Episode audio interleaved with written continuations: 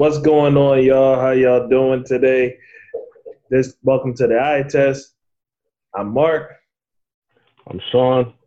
Hey, so I would just want to get right into it, but before we do that, I gotta ask you how you doing today, man. How does it feel now that sports is back? Um, it didn't feel as glorious as I thought it would. You know what I mean? Like right now, to be honest with you, um, scrimmages, you know, spring training baseball. You know, let's. I'm I'm waiting for the meat and potatoes, man. I, maybe I'll be excited then. Hey, man. Uh, I I understand that train of thought, but I don't feel the same. I'm gonna just let you know now. Um, it's kind of interesting knowing that sports is back. Um, it's interesting to see like a lot of stuff going on. It's interesting to see the fact that there's no fans in the stand, all that, man. It's just Yeah. it's a wild ride, man. 2020 is a different type of year, and uh, you just watching it play out when you're watching your sports, it's crazy. But anyway,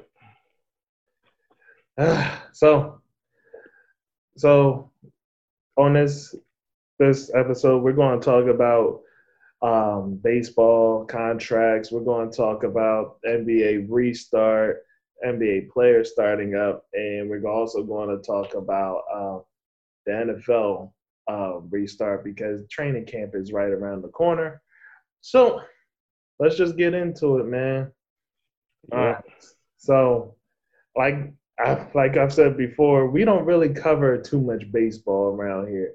But if something big happens in baseball, we'll talk about it.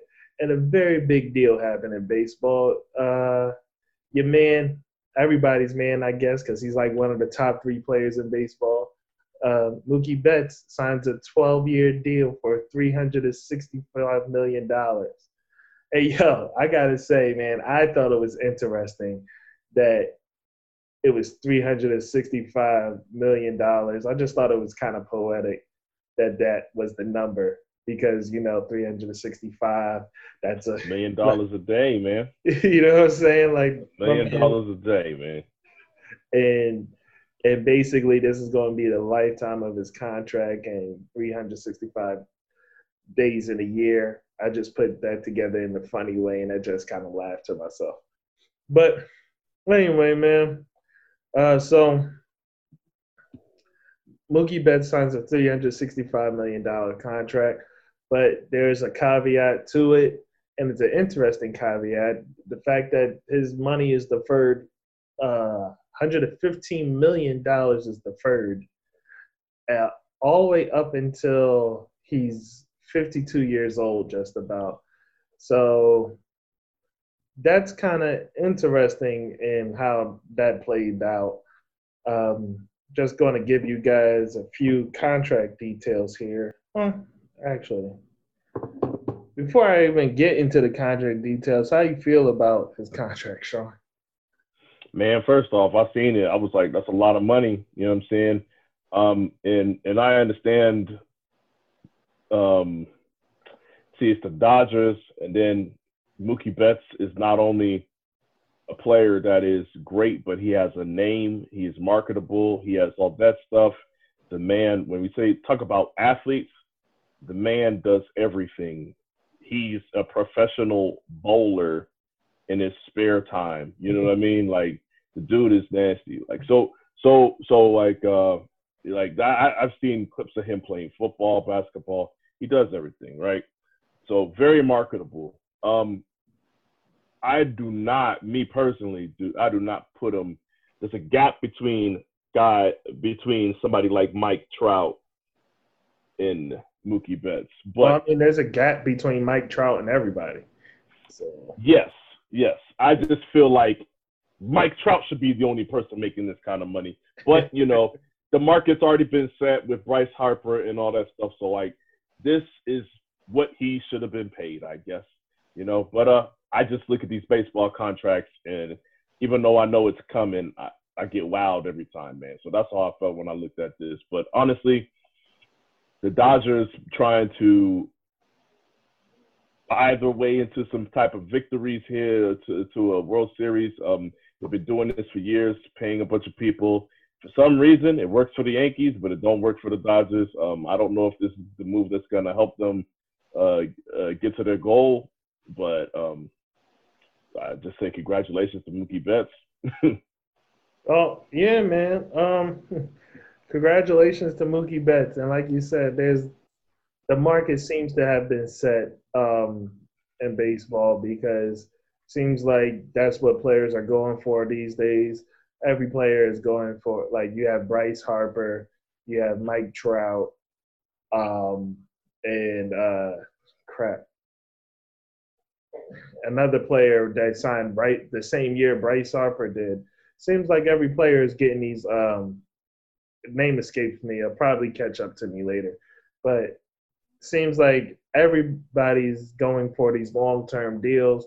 Now I don't I don't know if it's the players that are going for these long term deals or if it is in fact the ownership that are pushing these long term deals. Um, but either way, these long term deals are are getting signed, and it seems hmm. like that's the current market for the uh, top guys. Let me ask you, man.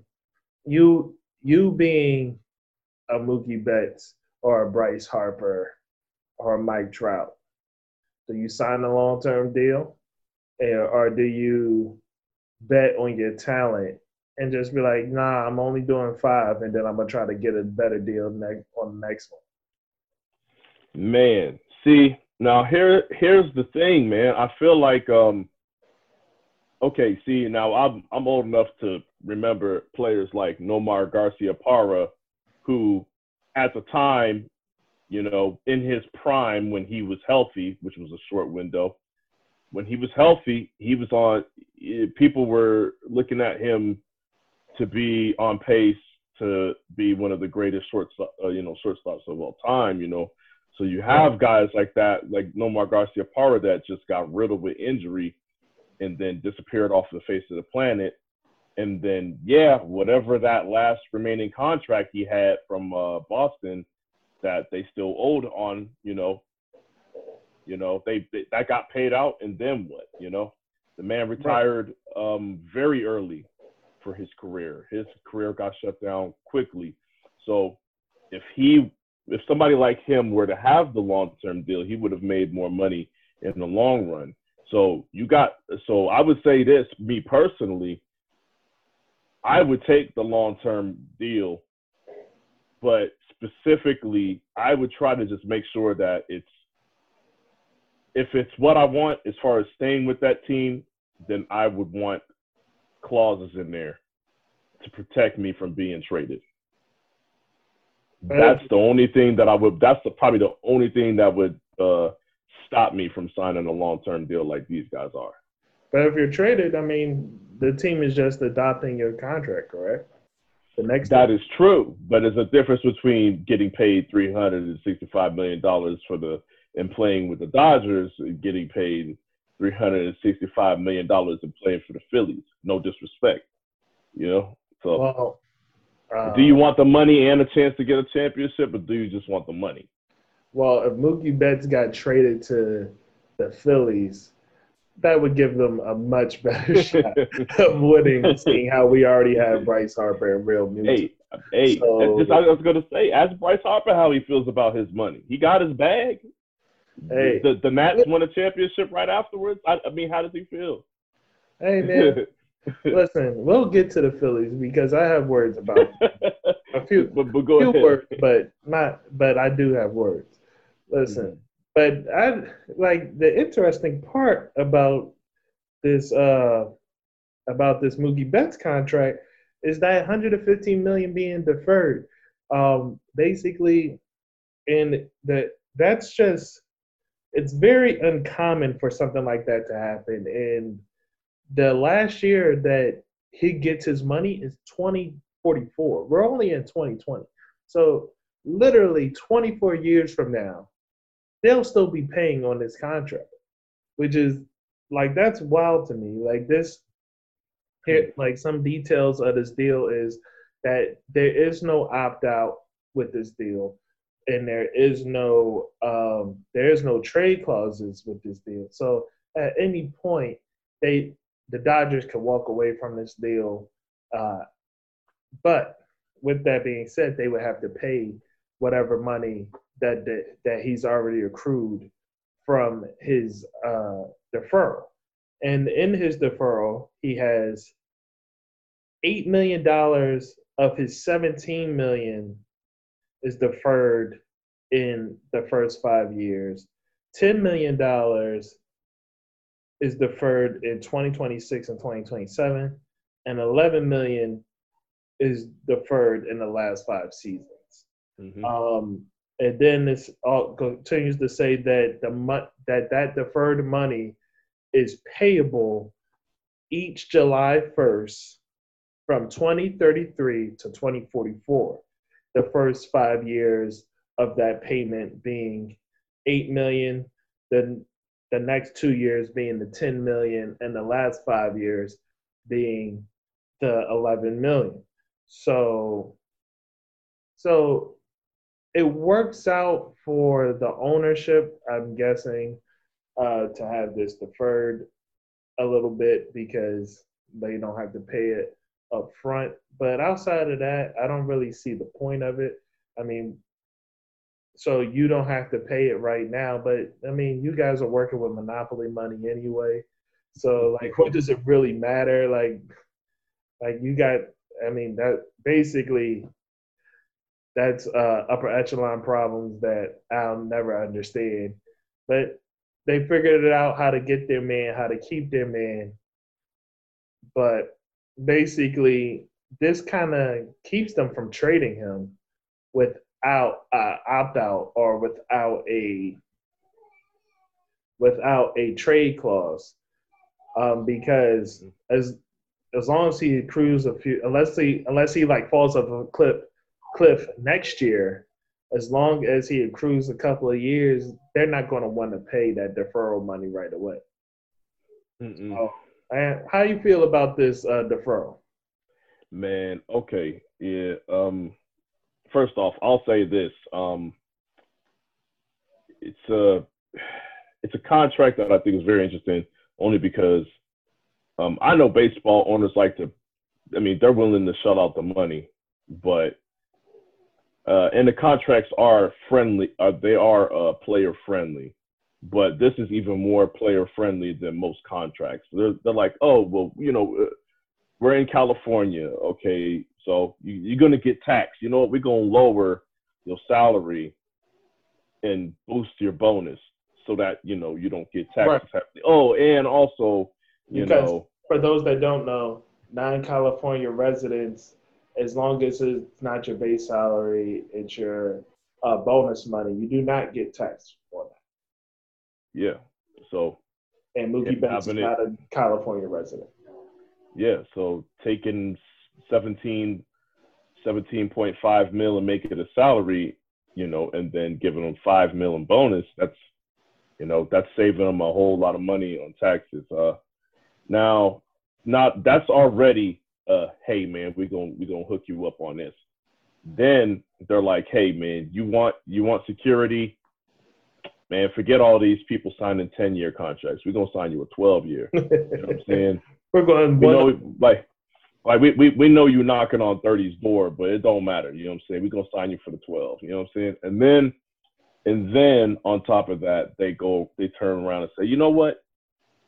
You can have these deferred payments.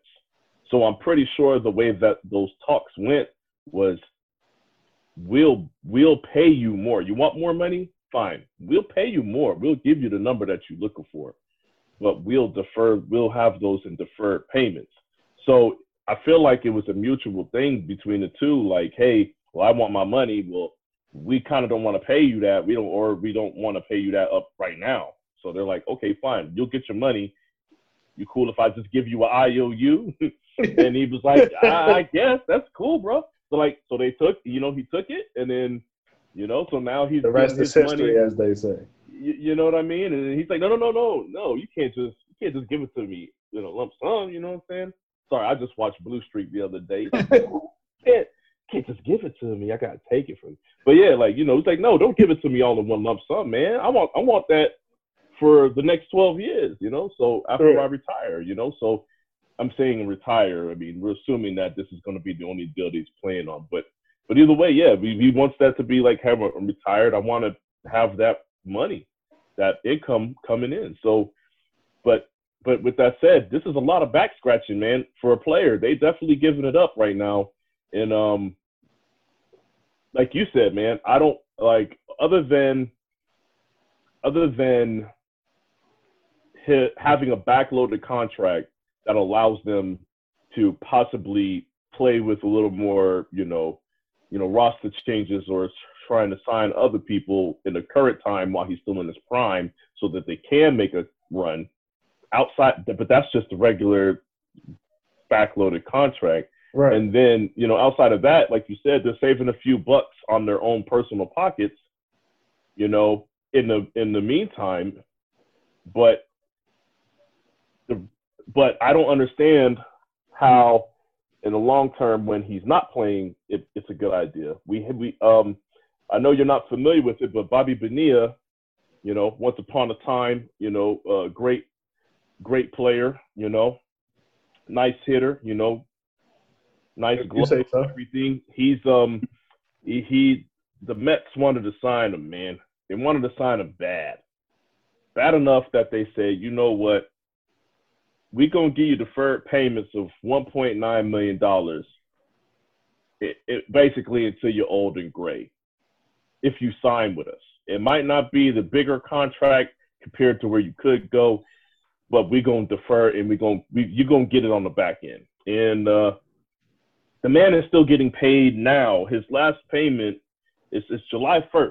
Every July 1st, he gets paid, and uh, he is going to get paid till 2035. Hmm. He will be 72 years old once he's collected his last check. Okay.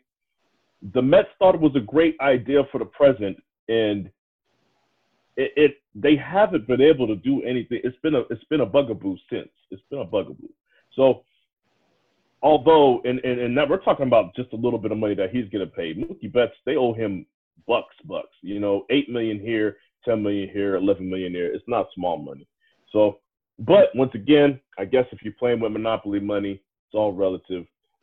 But either way, I'd say great deal for Mookie Betts. I don't know how this is a good deal for the Dodgers. A little bit risky rolling the dice. But if you really believe in that talent and you think that's your guy for the future, then then I Like- guess that's what you do. Honestly, if I was Mookie Betts, man, I'd be like, I'd be trying to figure out what I could do to get traded in year seven.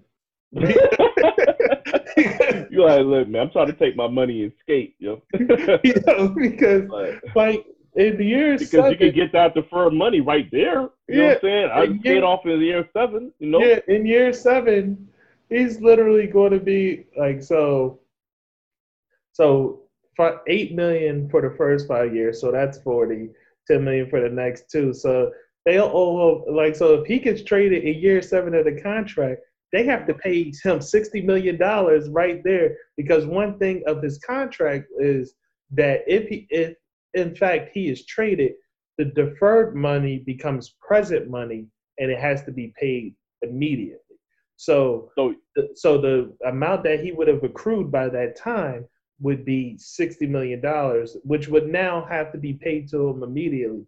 I would be trying to be like, yo, ha, um, I'll be talking crap about my coach. I mean, So like, you about yo, you you gonna go full AB, bro? You go Yeah. full AB? yeah, You yeah, know I'll be like, yo, my helmet. There's something wrong with my helmet. Oh Yeah. man. Uh, yeah, but like, yo, back from a bat- fall. My feet hurt. I'd be like, yo, these bats, man, I keep getting splinters. Like, this is trash. Like, be hey like, man, hey. I be I be doing every, I be doing everything, dog. I Hey, be like, man, yo, this this Dodger hat is crap. I don't know who makes it. Is it Nike? They're trash. Like I be talking all types. I be talking crazy. this dude, man, this dude say he gonna go talking- full AB on year seven. Like after year seven, full AB, dog. We take we trying to get this bread and skate, baby. You know what I'm saying? Operation Antonio Brown un, under effect. You know. Exactly. But um, but speaking of the fact that you said um, that more power to them that the Dodgers signed their guy, that they got their guy. One team that didn't, that's not getting their guy, even though they gave up a king's ransom for him, is the Philadelphia Phillies. Somehow, I told you I was going to bring it back around. But All right, go go for it. But somehow the Philadelphia Phillies, they haven't re-signed Realmuto yet. We're, they're still in talks, and this is the last year for his contract. So potentially they're allowing they're allowing a situation where he could go out into free agency, and him being the best catcher in the game doesn't seem like a smart move. And for a team that said that they're willing to pay with stupid money, but yet aren't doing things that look like they're willing to play with stupid money, I do not understand. Understand? Excuse. me. Understand this at all? And maybe you could shine some light for me, man. You oh, are you familiar? Man. Um, I'm familiar enough to know this, Mark. Um, baseball free agency is uh, different than the other two major sports, um, or out of the other three major sports, as I say. Um, it's different. Um, you get free agents in hockey, you get free agents in basketball, football, and they're coveted. And teams have to usually, like, there's always a salary cap issue. There's always a workaround roster spots. Um, there's so much that goes into it that that really um, not only it, it kind of narrows the playing field for people that actually have a chance to to get that player. But then within that with, within those five or six teams that are jockeying to get that player, they're all pretty close within a window because of the cap restrictions. Um, that is not the case in baseball. Once you become a free agent in baseball, if you are the best at what you do, dog, it that's it. Like if if I if you are a team, like I'm a Mariners fan. I'm gonna throw this up. I'm a Mariners fan. We do not have the money that the Yankees have. Hence why Ichiro, when he hit a certain age and he's like, yo, I'm still good. I want money. We like, well, we can't pay you. We just paid Adrian Beltre. Um, so I guess like that's it. You just gotta let them walk. You either gotta let them walk, but now what you and from what you're telling me, Phillies are saying we we got the bread. Hey, hey, I'm holding. You gonna get your money? No, no, we willing to pay you. No, no, man, ain't no thing, man. So so they out here uh bowling on a budget and trying to pass that shit off as they got money is what it sounds like. Because I'm telling you, in baseball, if you have the money and you can afford the player, you offer them them contracts right away. You cannot let them get the free agency because once they hit once they hit the market, you see what kind of contracts they're giving out. Right. You see what kind of contracts they're giving out for talent at the highest level. If you can't compete, you better give your highest mark, uh, your highest amount of money, your highest offer right away. You can't play the back and forth game. You're going to lose that to a team like the Yankees, the Red Sox, the Dodgers, the Angels. That's yeah, the way well, it works maybe, in baseball. Well, maybe what the Phillies is doing here is basically maybe they're somehow colluding with other teams to control the market. And like basically they're like, oh, Realmuto's asking for this, but I know through me and my owner buddies, nobody's going to give him that. So we'll give him the like so once he hits the market and sees nobody's going to give him that, he's going to take the best that we're willing to give him. Maybe something like that. Uh, and the way these owners been playing lately, I wouldn't, I would not, I wouldn't say that's not a possibility. Yeah, possibility, but I'll be honest with you. Every time I see a player that shouldn't get paid the amount of money that they're asking for, somebody steps out there. Like I said, I'm a I'm a Mariners fan. I'm gonna go back to the Beltre contract nobody wanted to pay him the money he was asking for. I'm not going to say nobody. There were some teams out there. And you know what we did? We said, okay, you asking for this much, and kind of in competition with everybody. Forget it, man. We just gonna throw that icing on the cake, and we're gonna go after you. You know what I'm saying? That's what that's what the mid mid level t- teams in baseball do. That's why, as a Mariners fan, we watched A Rod leave Seattle and go play for the Texans. That was a ten back then. That was a ten year, hundred million dollar contract, or excuse me, ten year, two hundred million dollar contract. Okay, the Texans aren't. They don't have as much money as the Yankees. They're not as big of a team as the Dodgers. But guess what? There's always that mid tier team that says, I don't even care if we can't pay the rest of our players. I don't care if we just make the playoffs and lose every year. The star power that this player brings, we're willing to spend that money. Not the case for the for, for your guy. Not the case for your guy. He's not. He's not. He doesn't have that much uh, star power.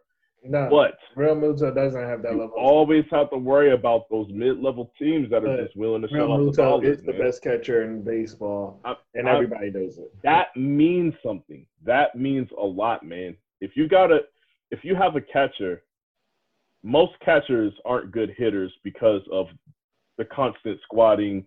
You know, you burn through your legs. You know, on you know on defense. You know, you you you know Right. that's that's the way it works.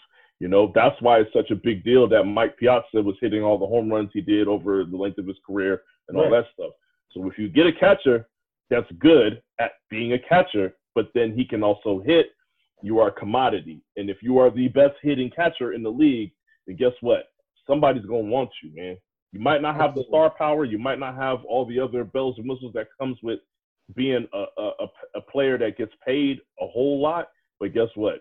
If he's gonna if he's if he's going out into the market and going to come out uh, or come back from going out in the mar- market as the uh, highest paid center, I mean highest paid catcher in the league. Once again, you can't not let him go out there. You just can't let him go outside, man. You better lock the doors like they did uh like they did uh DeAndre Jordan. You better lock that man in the house. You know what I'm saying? The man's Like, knocking on can't the leave. door. We about to have a what I'm saying? five-player conference with the coach. Hey, I'm saying, man, you gotta lock that door, man. You could, hey, fine, call, call, call, call your bluff. You know, like go ahead and bluff. Go ahead and bluff all the way into the moment that man looks like he's about to sign somebody. You know, give him, give him a team visit, go to the house, take his keys, lock him in the house. You know what I'm saying? It's a proven method. It works. Um, I don't know, man, but but I, I don't expect much from the Philly from from Philly uh from Philly uh teams when it comes to re-signing players, making the right personnel moves. So I don't know why you even I don't even know why you're holding on to that little glimmer, you know. Hey, man, you just brought up several things that I want to get to because I want to talk like, yo, how about that? They did all that for DeAndre, and that amounted to absolutely jack all. Like, dog, mm, that team did Nothing. They had Man. so much promise and did absolutely nothing. Like, but it fell apart fast though. We're talking about if you look three years later, Blake was gone, Chris Paul was gone, DeAndre's gone now. Like what are we talking about? Like, like yo, like it's wild. It was that team had so much promise and did absolutely nothing. Mm. That's Jeez. insane to me. But but I also thought it was crazy that they was locking that like they was really trying to go after him. I thought I personally thought yes he probably fit better with um not gonna say fit better, but I felt like he was a big cog even though he was more of a role player. I felt like he was a big cog in that Clippers locker room and in that clip on that Clippers team, you know, for the things that they wanted to do on the court. I felt like he would have been uh, they wouldn't have asked him in Dallas to do anything outside of his skill set. Now, with that said, Dallas would have overpaid as well. yeah. But but either way, I just I mean, thought come that on, man. We already know who it is. Mark Cuban. Mark Cuban man, wanted Mark Cuban wanted DeAndre so damn bad, dog. Mark Cuban. Uh, they said they knocked on the door. They went to the house, like like somebody. The, the Clippers came over. They locked. They said, "Don't go out nowhere." We you got Chris Paul, you know, playing the high level of defense that he usually Yeah, does. You know, he's at like, the front he- door. Chris Paul bought Chris Paul bought Cliff with him. him Oh, and Cliff was in, him Look, and man, I was Cliff was in the house like, nah, bro. I just I just imagine I just imagine Chris Paul at the front door getting low with his hands up. You know what I'm saying? I just I just imagine them locking it down. You know what I'm saying? But uh, yeah, you know, then they then they knock on the door. I just imagine them knocking on the door because they said they knocked on the door, they ring the doorbell, and then you can hear them in the back like, shh, shh, everybody quiet, shh, at the door. You know, like I I just I don't know, man. When that shit played out, I'm telling you, the you know the picture that I had in my mind was hilarious, man. I was laughing for days after that. But now the second thing I wanted to bring up, man. So you are a 49ers fan. You are a Mariners fan. You are a Seminoles fan. No, no, Correct. no, No, no, Gators, Gators. Gators. Gators, I apologize. But Yes. yes, but you are a Gators fan, and your team in basketball is who? I was a Sonics fan. My team don't exist no more. Don't say Thunder. So you, so you. Look, man, I can keep going. I'm, I'm a Penguins fan, But and you, in in in in NCAA basketball, I'm a I'm a I'm a North Carolina fan. but you're look, from man. the DMV. Like you Look, don't, you don't like. So, so why don't you just say I hate my town? No, no, no. What I need you, what I need I you, hate my town. what I need you to do before anything else is I need you to address the fact that 50% of the people from that area are Cowboys fans. Talk to those people before you talk to me. Hey You know what man, I'm saying? That's what I want. to Look, man. I, there's a phrase that we used to say. You know, like, do you know what the do you know what the uh the slogan is for the state of Virginia? nah. It's uh Virginia's for lovers. You know what I'm saying? We used to say it's for haters. You know what I'm saying? Because there's just so many haters in Virginia. You know, it's just well, I mean, hashtag hater is your thing. So, hey, man, that's what it is. And when you say y'all, please use that loosely because I am not a Washington football team fan.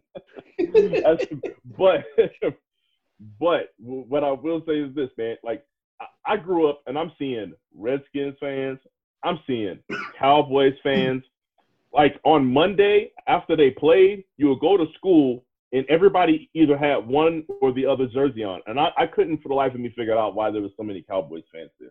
It was ridiculous. It's the most ridiculous thing I've ever seen. Half the like I'm not even gonna say half.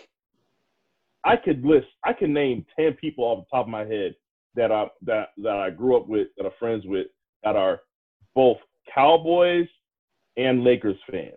Because I guess you know the front running just goes all the way, Well, you know. listen, from what I've seen in DMV, y'all a bunch of bandwagons.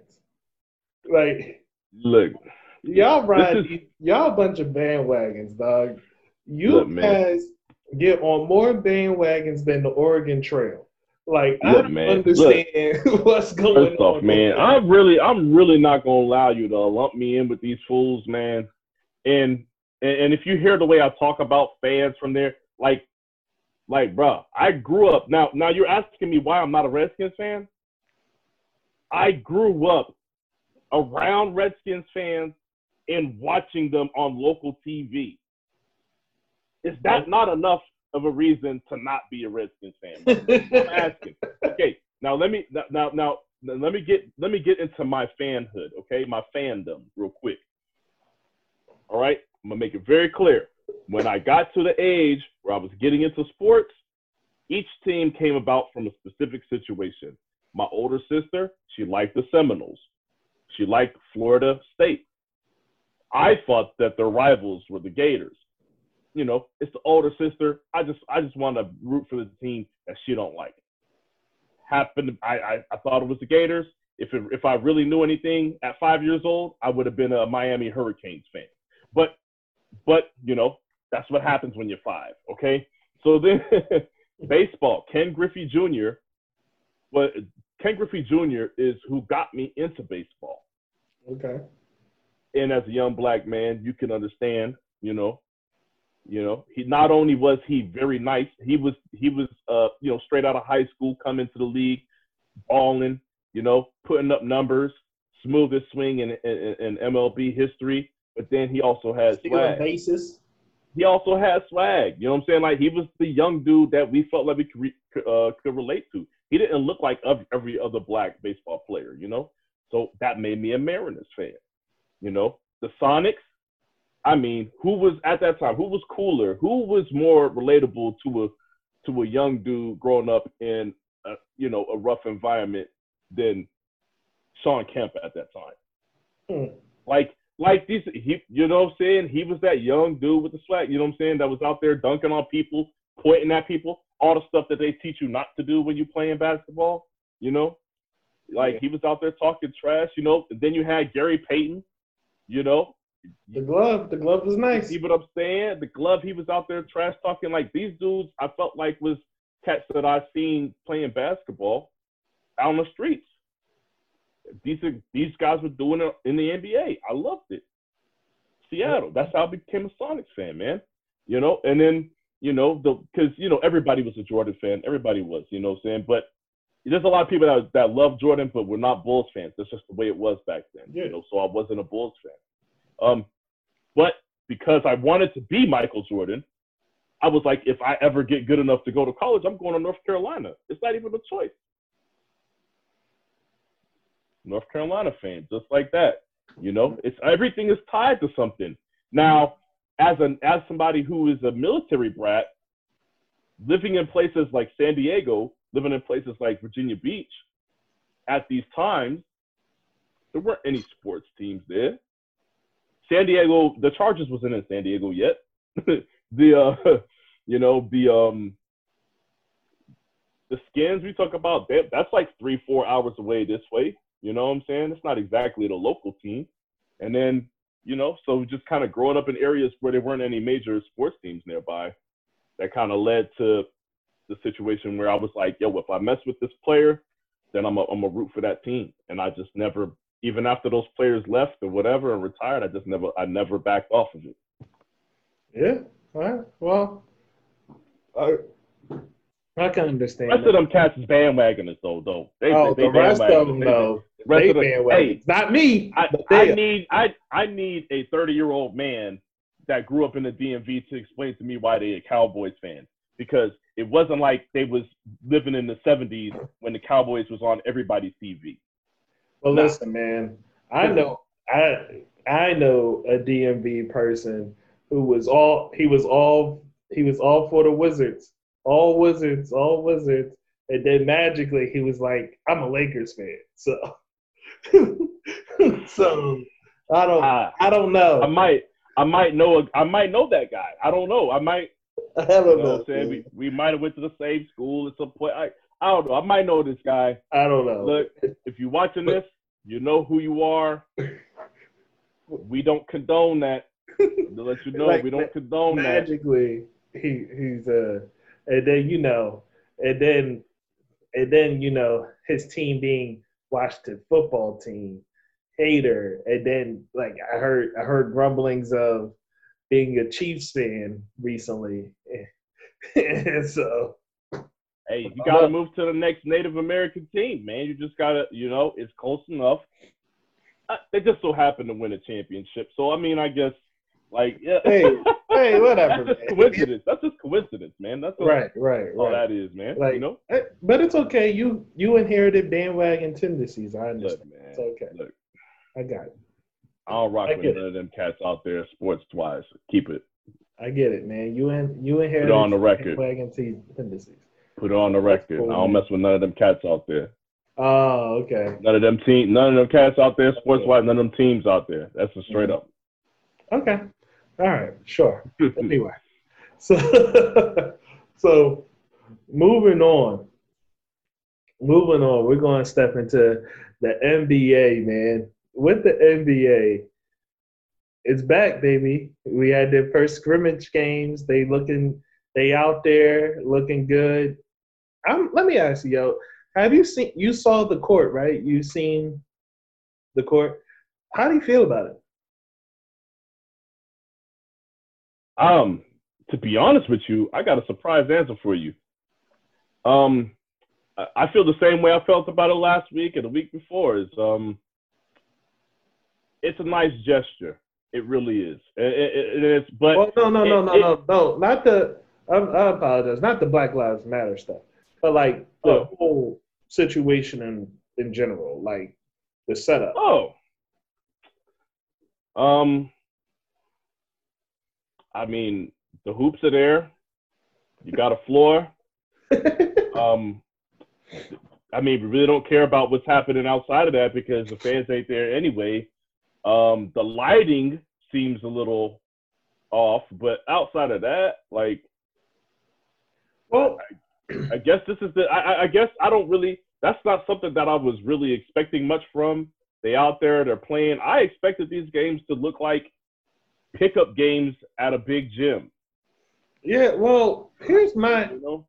Yeah, here's my thing about this. it looks like it's. It looks like it's on a movie set that they set up to be a basketball court, but that like the it looks like it's on a movie set or something. Um, which is like it's just a little off-putting to me. And the fact that they're, I didn't think about this until not too long ago, but the fact that they're in Orlando, but what, like, why wouldn't you just, but like, instead of spending all that extra money to do, to do that, like to set up this studio or set or whatever for a basketball court, why wouldn't you just, um, excuse me, bus to the Orlando Stadium. Like you're in Orlando already. Why wouldn't you just bust to the Magic Stadium, play on the Magic's court? I have an answer for that. Well, please, do you think? Do you think these other owners was gonna let that like? Like Orlando's like, yeah, you could use our courts, but we're gonna need that money. You know what I'm saying? Like that's you know that's how it would have worked. And then the other teams would have been like, wait a minute, y'all Orlando, y'all paying them for their court? Oh no, no, no, no, no, no. They they're not about to make extra money off of this when they ain't even got a team that's gonna be there. Like you know what I mean? Like like nah, man, we ain't like. I'm just saying, a lot. If I the other owners was not gonna have that happen to where Orlando was gonna have a situation to where they was getting paid and they wasn't. You know, if they said, hey, they're gonna gonna use the stadium, but sorry, yeah, you'll get paid but we gotta we gotta split the payments to everybody else too. Like we're gonna dish, dish out some money, but everybody's gonna be get paid too. Maybe that would have worked, but no, no, come on, man. There's no way that the other teams would have been cool with it. Of course, Orlando would have been cool with it, but Orlando would have been asking for money. Like the, that's just a that's just a money situation. That's why. So you, so you think it's a greed thing, man? You think they was being greedy? You think people was like, nah, I don't want my band to get paid over here. If I ain't getting paid, greed. he ain't getting paid. we gonna set up this TV studio. It's not greed. It's it's business. You know what I mean? And guess what? Guess what happens when you're a team that makes a little less money than the other teams? You have a little less money for advertisement. You have a little less money for a nice facility. You have a little less, and all of these things are things that could determine whether or not this player comes to play for your team or not. Like yeah. money matters even with the salary cap. Well, okay. I'm just maybe may maybe they should just look at it and be like, it's Orlando. Man, they can have whatever money they want from this, right? Maybe they should feel that way. Right. But but I can't like you can't blame them for looking at it and be like, yo, the bottom line is there's money out there that's being handed out and it's only going to one team. Come on, Mark. You know, you've been you've worked in many many arenas, you know, many different uh, jobs. You know, there's always that one person. It's like even though this doesn't affect me at all, I just have this little feeling that it might not be fair, so I'm bringing the whole thing down. There's always that one guy that just can't sit there and keep his mouth shut. Yo, every time Every time. I'm saying. Anything happens like this, I just think of Belly. I think, and anytime yeah. they brings hey. I think of Belly. Oh, like the shit. banana. Mm-mm. I don't like that shit. Mm-mm. I don't saying, like I, I, there's always that one guy. You know what I'm saying? There's, the, there's no, there's no way, man. It probably would have been James Dolan too. He was, he probably would have been the one.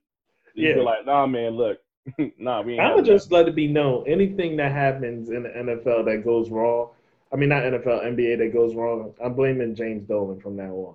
Like James Dolan is he's basically the reason why all things have been bad in the NBA. Let let me know whenever you're ready to move on to the next topic because there's an NBA topic that I did want to bring up.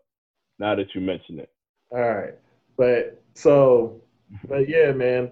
One thing that, but back to the to the uh, stadium or the TV set at which the guys are playing on. I feel as though it's a little bland, and um, like just the black background and the screens that just keep scrolling and saying NBA and stuff like that. But I, I mean, I think it would be cool if they had like basically during these games they had a zoom set up for like whatever team was for the two teams that are playing and basically you could hit, like so basically you can join in as a fan and and cheer for your team while the game is going on. You know what I'm saying? Like so basically on the screens we see the fans like yeah yeah like yeah. you know what I'm saying with their like see their banners yeah. and then that that brings up fan engagement. It brings up like it it now you can actually have the fan noise because you'll have fans at home cheering, like kind of like what the NFL did on draft night, where they was like they like tuned into like all the different fans of the Seattle football teams, and people was like, yeah, for their team or whatever like that. You know, like kind of like that. If they did that for during these games, I think that'd be really cool. If like they would just check in and out of different people that'd be I think that'd be dope. Mm-hmm. Like yeah, that the that's that's a good idea, man. But this is the thing. That's just that's just more that's just more of uh indictment on the NBA for how ill prepared they have been for this whole setup. Well, yeah, but I'm not going to put that on. I'm not going to put that on them for not having an idea because not everybody's going to think like me. Not not everybody's a genius. I mean, I'm a genius. So like, I mean, not everybody's gonna have genius ideas like my genius ideas. You feel me? Like, here we go, man. Put that on them for not having genius ideas. Here we here we go. You, we're, we're talking about, and I'm gonna I'm gonna shut that down right now because we're talking about we're talking about a league that literally, if you get the NBA pass, you can watch your team's home games and you can pick a seat from the stands that you that you want your viewpoint to be from. This is the same league that has that already in place and it's been in place for like almost 10 years. You telling me they can't they you telling me they can't figure out how to add a, a fan element to this? Come on, man. Hey, they out here playing, bro. They out here playing. Listen. they out here playing, man. Mm-hmm. Listen, I, I think you just underestimating my genius. I'm thinking on I'm thinking in three dimensional chess, and they're playing checkers. What can I say, dog? Stop it, man. Stop. I, you know what, man? I don't even know if I should even dignify that shit with a response or even continue this shit, man. Look, if you think you're a genius, that's great. Uh, you know what? Maybe I, you should, maybe you should be working for the NBA. Why don't you put in an application or something? Hey, man. I don't. I'm I'm too busy doing this, man. Too busy doing this. Oh, okay. See, you know what? Thank you, thank you for blessing this show with your presence, man. And see, your see, genius and your see creativity. I appreciate it, man. See my love. All right. I got like you, beloved. yo, if that wasn't like the most underhanded beloved I've ever gotten in my life, yo, but that's cool though. You know, that's cool. hey, but uh nah, but man, first couple of games been played on the scrimmage floor and I gotta be honest, man, these players look great, man.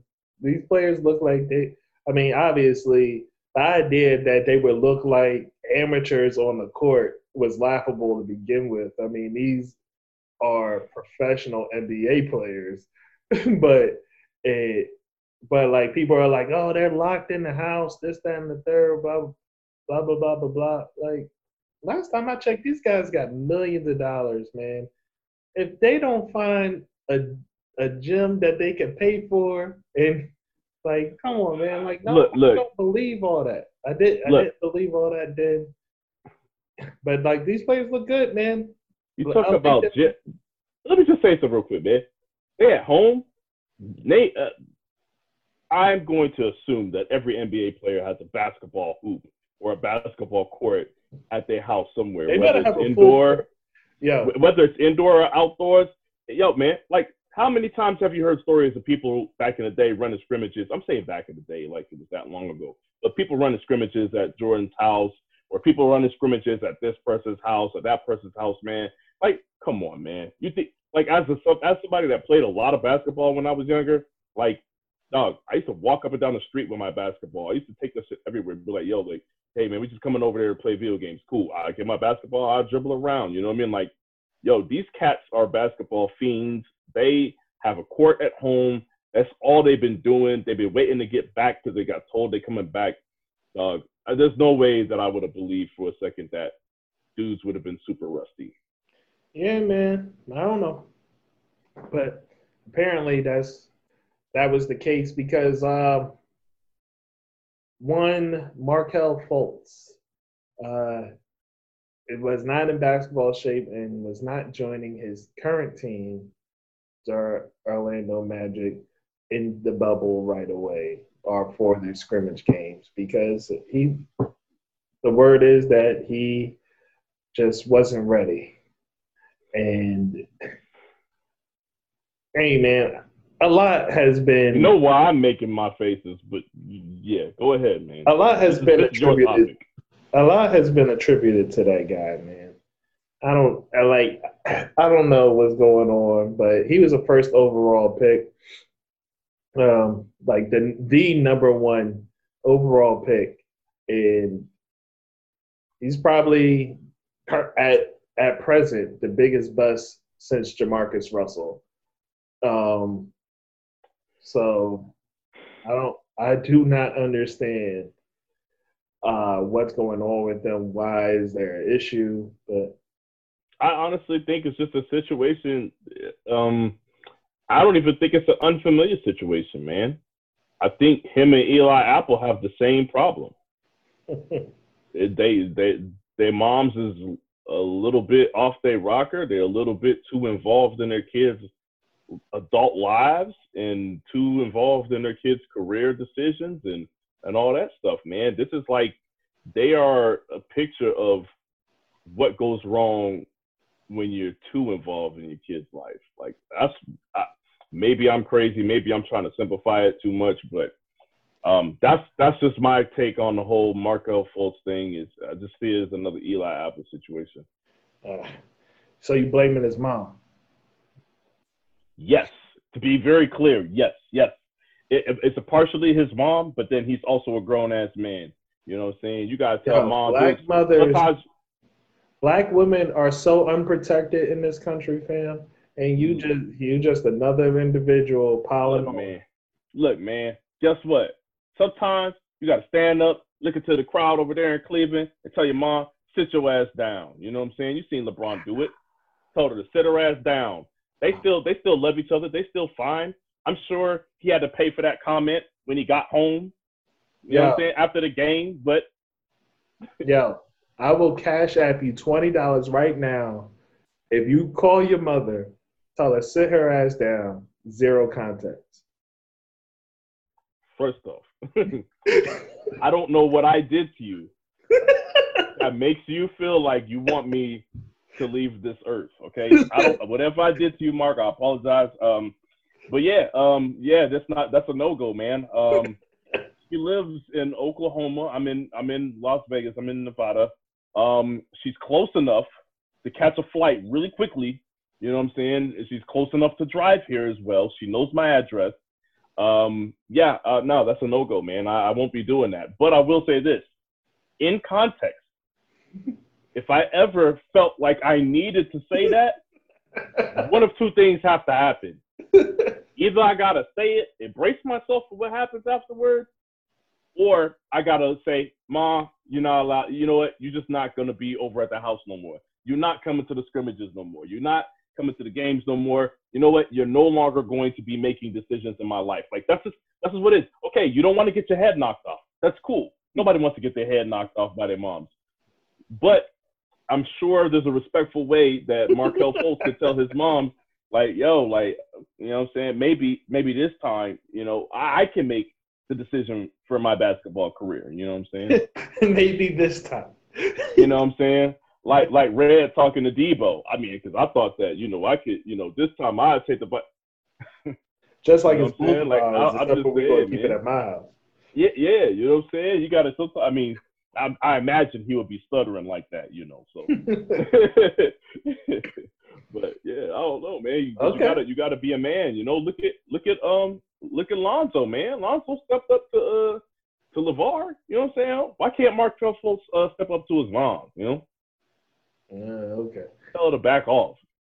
Hey man, LaVar is all talk, and we've been through that. So, so that, Hey, man, I- I did see him post up Marcellus Wiley and dunk on him, yo.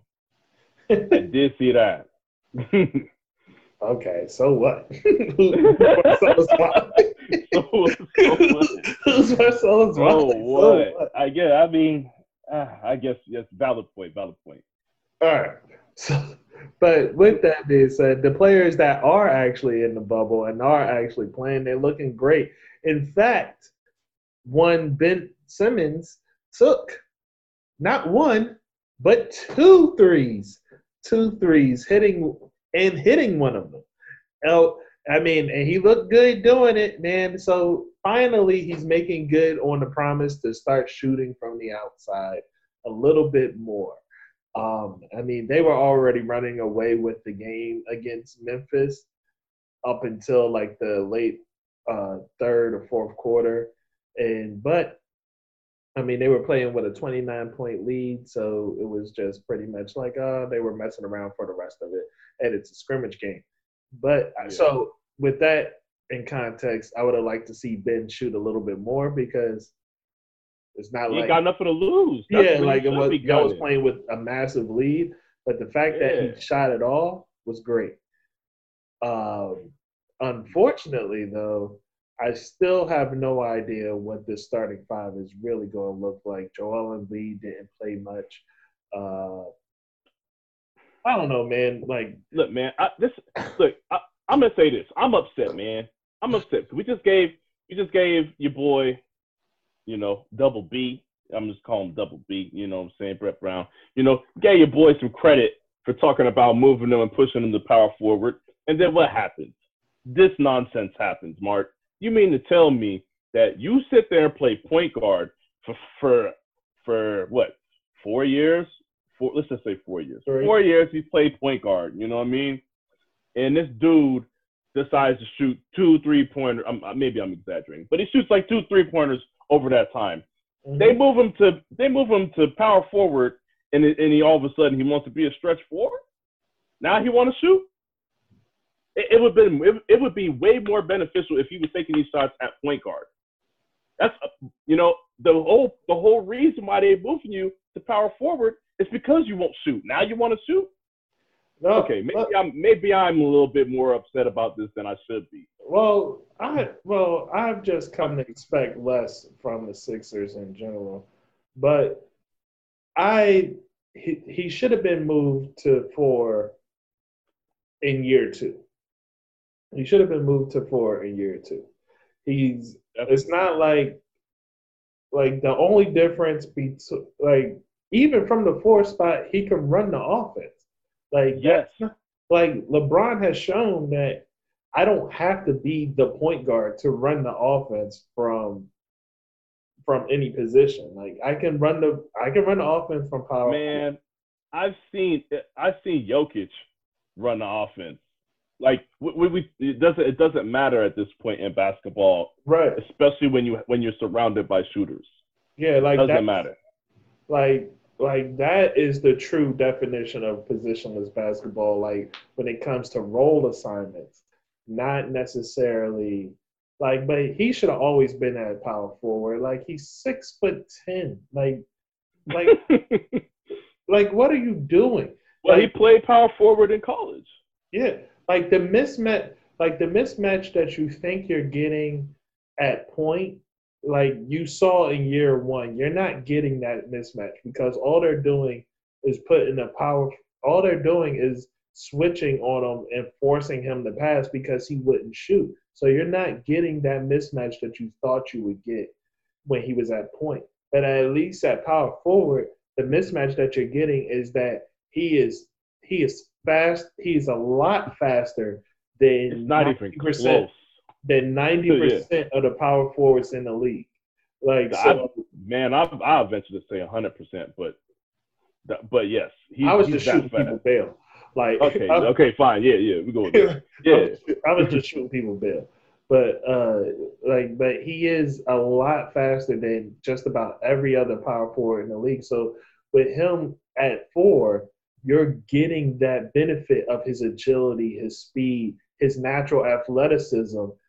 That is what you're taking advantage of with him at four versus him at point trying to take advantage of his size and strength against point guards where he's playing on the outside. That really doesn't play as much as a factor where but but at the four like his speed his agility his way to move around what power forward is keeping up with that you could switch a point you could switch a point or a shooting guard on him but he's just going to body them and do whatever he needs to do i think he i think the potential is greater for him to be at forward than anything else. And if, and so what? He's not bringing the ball up court.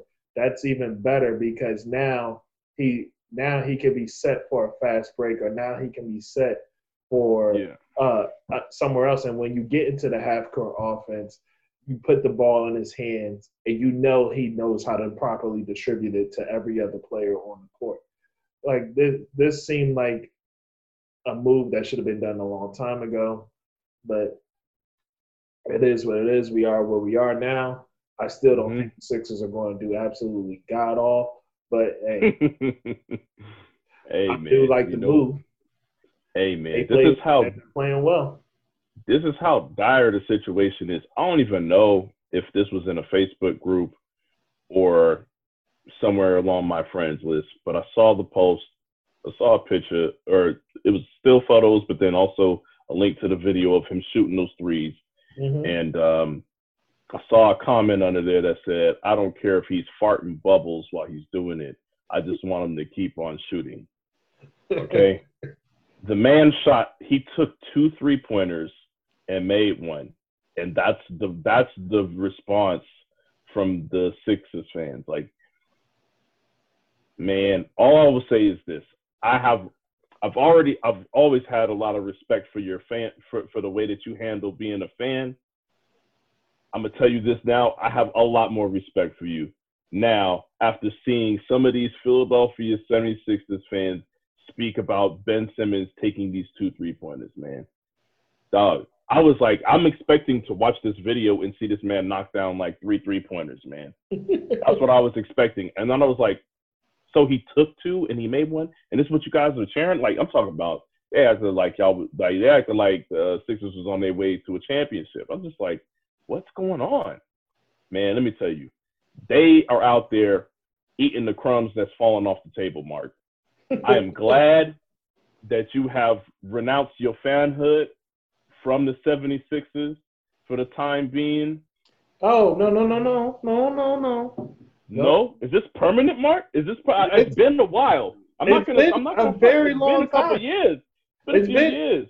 It's been since Andrew Bynum. Like so, like what are we oh, Man. talking about? Like Are we? Are we? Are you really gonna sit here and tell me you will never be? A, you will never be a true 76ers fan for the rest of your life? Is that what you're saying, man? Well, when they get new ownership, maybe. But See, what's but that? that- Probably like So another maybe- ten years from now. So maybe I should have been very clear when I said for the time being. It wasn't like he just decided this yesterday and it's just like, hey, you know. But but once again, I I applaud you because if not, I would hate to see you looking like these cats.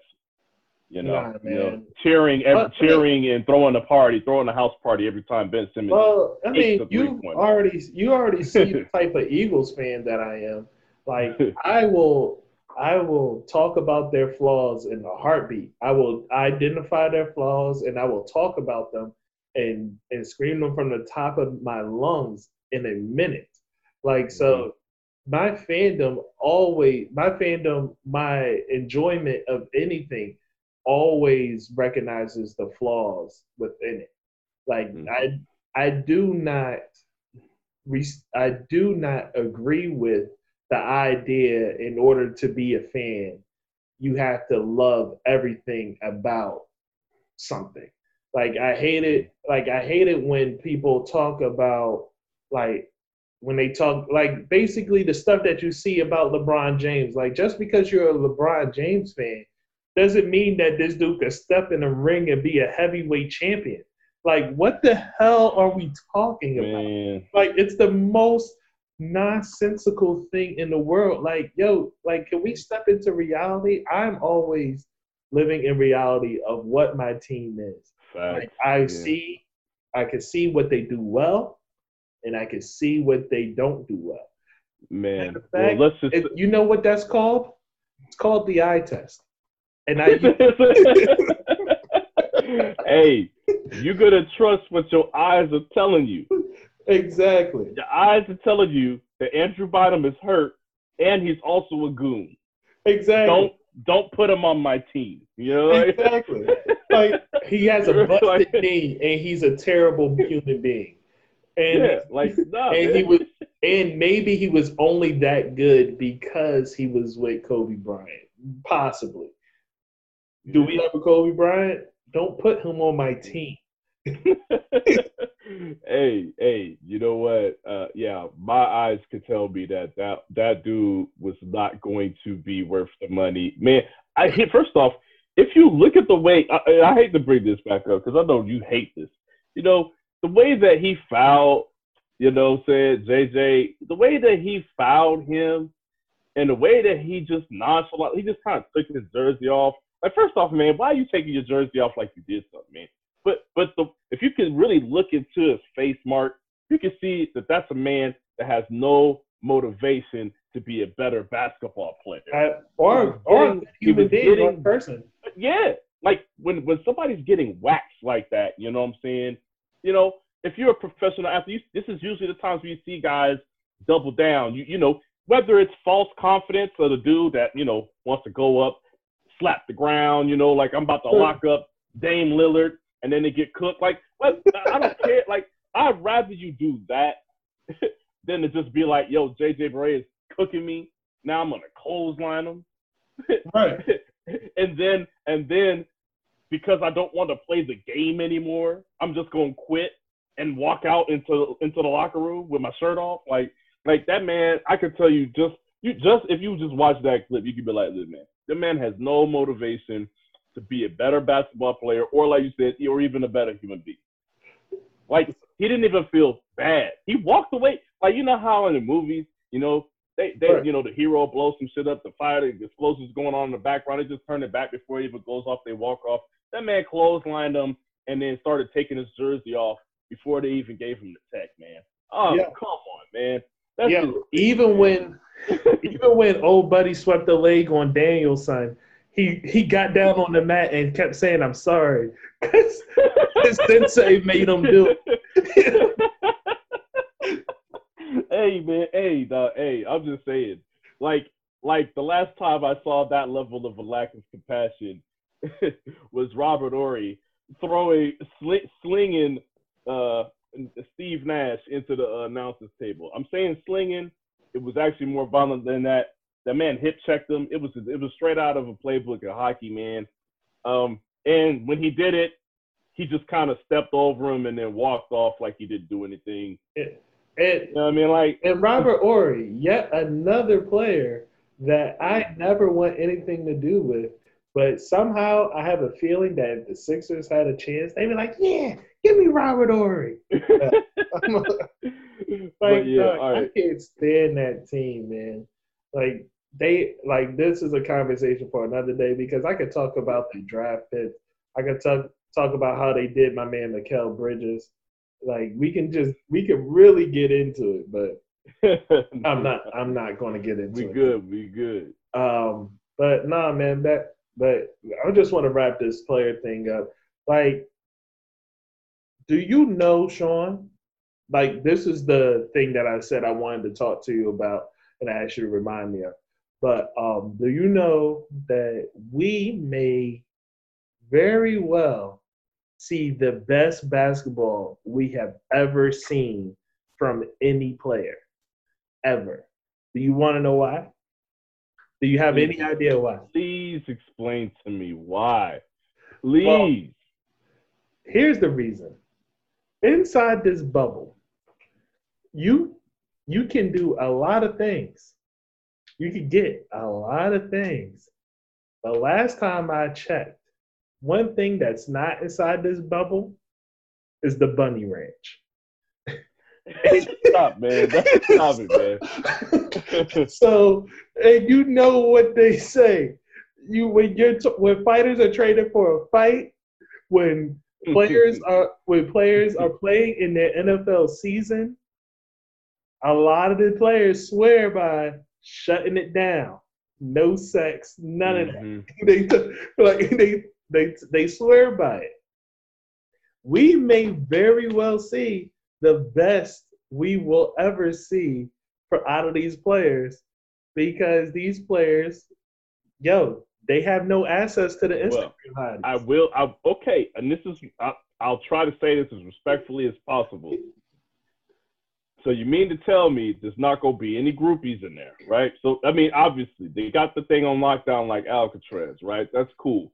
But Mark, my man couldn't get Postmates. Let's keep it a buck.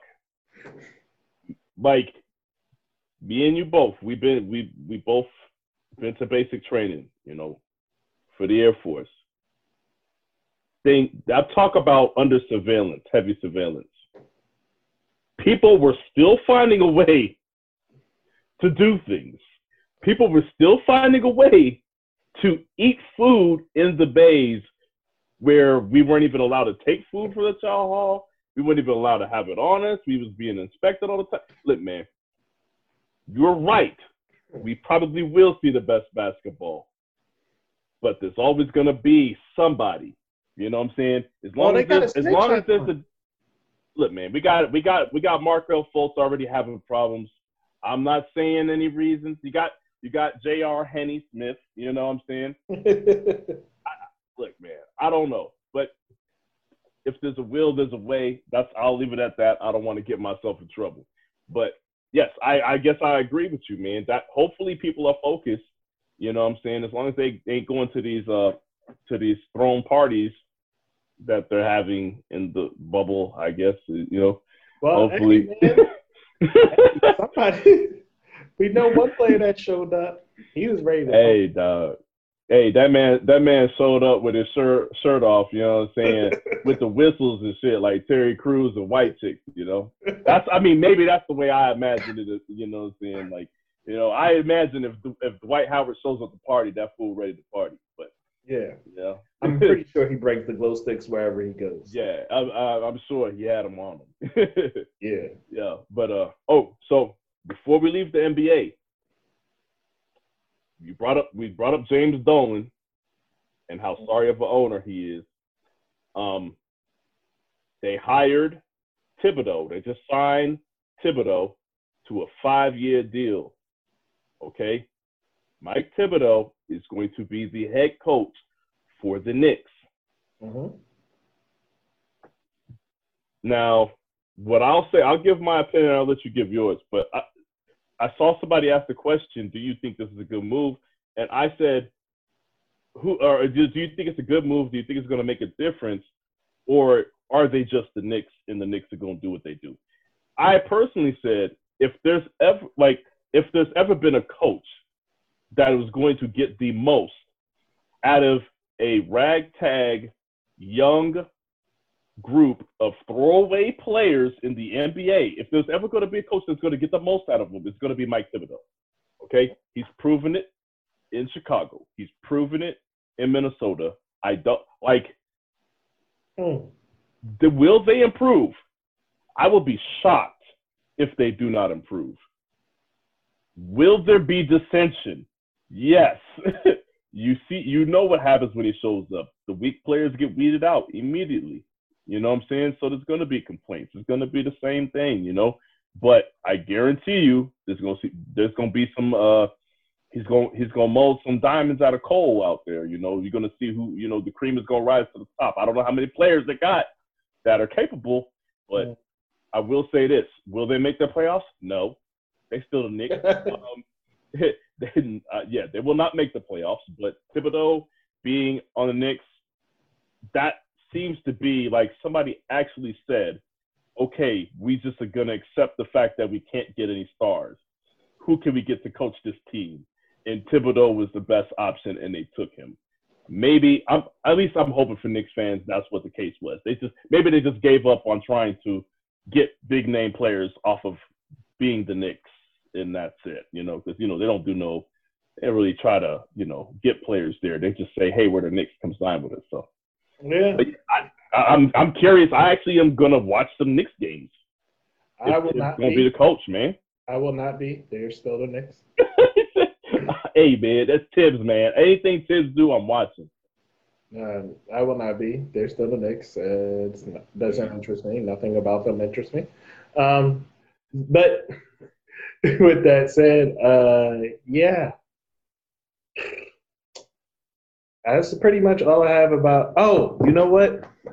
I want to talk about this very quickly. So they introduced the um, the barber the bubble barber shop. How do you think that works? And like, how does one become the barber of the bubble? Do you think they hired like um, what's the what's the John in the mall? The uh, haircut John in the mall? Uh, oh nah, not like not like the supercuts joint. Yeah, like, supercuts. Like you think they man, like, you think they got a contract with supercuts, or like how does how does that work? Or did they actually get like the type of barbers that these that these players want? And, hey, I'll I'll be honest with you, man. See, this is another money opportunity here, Mark. You know what I'm saying? You're not the only genius here, man. Imagine a cutoff. You know what I'm saying? Look, man, we need barbers for the dome, for the bubble. Everybody's because you know what probably happened, Mark. Everybody's trying to give out the IGs. They got the videos posted. They're sending in their video resumes on IG. You know, mm-hmm. check me out. You know, hey man, I cut Dwight Howard's hair or whatever. You know what I'm saying? Everybody got their barbers, right? So I'm sure they were jockeying for position. You know, I if I mean I would assume in my mind the way my mind works, I'm like, yo, they probably sat him down, had him in there, had you know they blindfolded him, took him in the minivan, took him down to the bubble he was like, "Yo, where we going?" I ain't shut up, man. Just, shut up. Don't say nothing. You know, they, they they basically kidnap him. They take him to the bubble. They bring him into a dark room. The lights is off. They take uh they they take the blindfolds off, and then, you know, turn the lights on. They sitting in front of a chair, and they got dudes lined up, and it's just like, all right, you guys got five minutes. You know what I'm saying? Like that's a high pressure situation. You know what I'm saying? To get them to cut hit. Uh, okay, so maybe maybe that's probably not how they did it. But Mark, you mean to tell me you wouldn't watch a TV show of a elimination style? Who gets to be the barber? Who gets to cut the bubble? You know what I'm saying? You know what I'm saying? Battle like, for the bubble. You know what I'm saying? I'm saying I'll watch that. I will watch that. You know I'm saying? I, am just really curious. Like, is it one? Is it one guy with his like basically with his squad?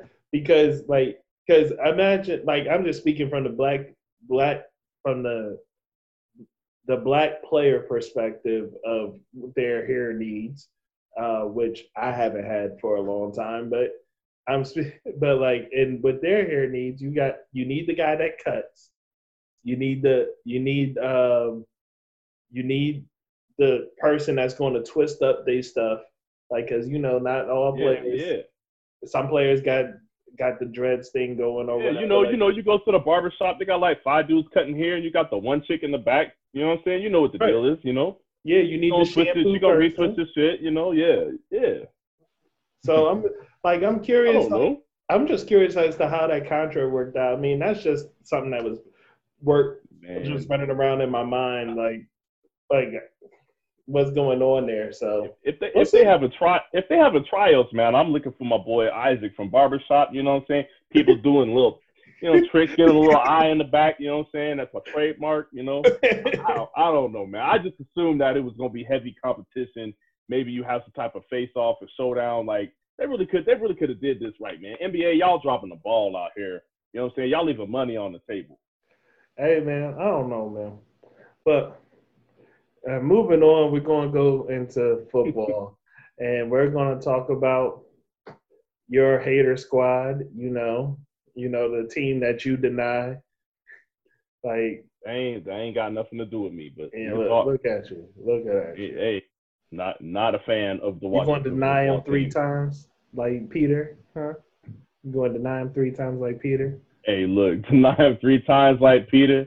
I tell you what I won't do. I won't say their name three times in the mirror with the lights off. I don't want none of them suckers showing up to my house, yo. Dan, if Dan Snyder appears in my bedroom or my bathroom, we fighting, yo, off GP. But yeah. anyway, Listen, the Washington football team. yeah. This is the funniest thing in the world. The Washington football team for this season will be going by the name of the Washington football team because Dan Snyder, like what's not being talked about is the arrogance of Dan Snyder in this. Dan Snyder, when he said, Over my dead body, I will not change this football team's name. he meant that. Like he meant that with his heart and soul.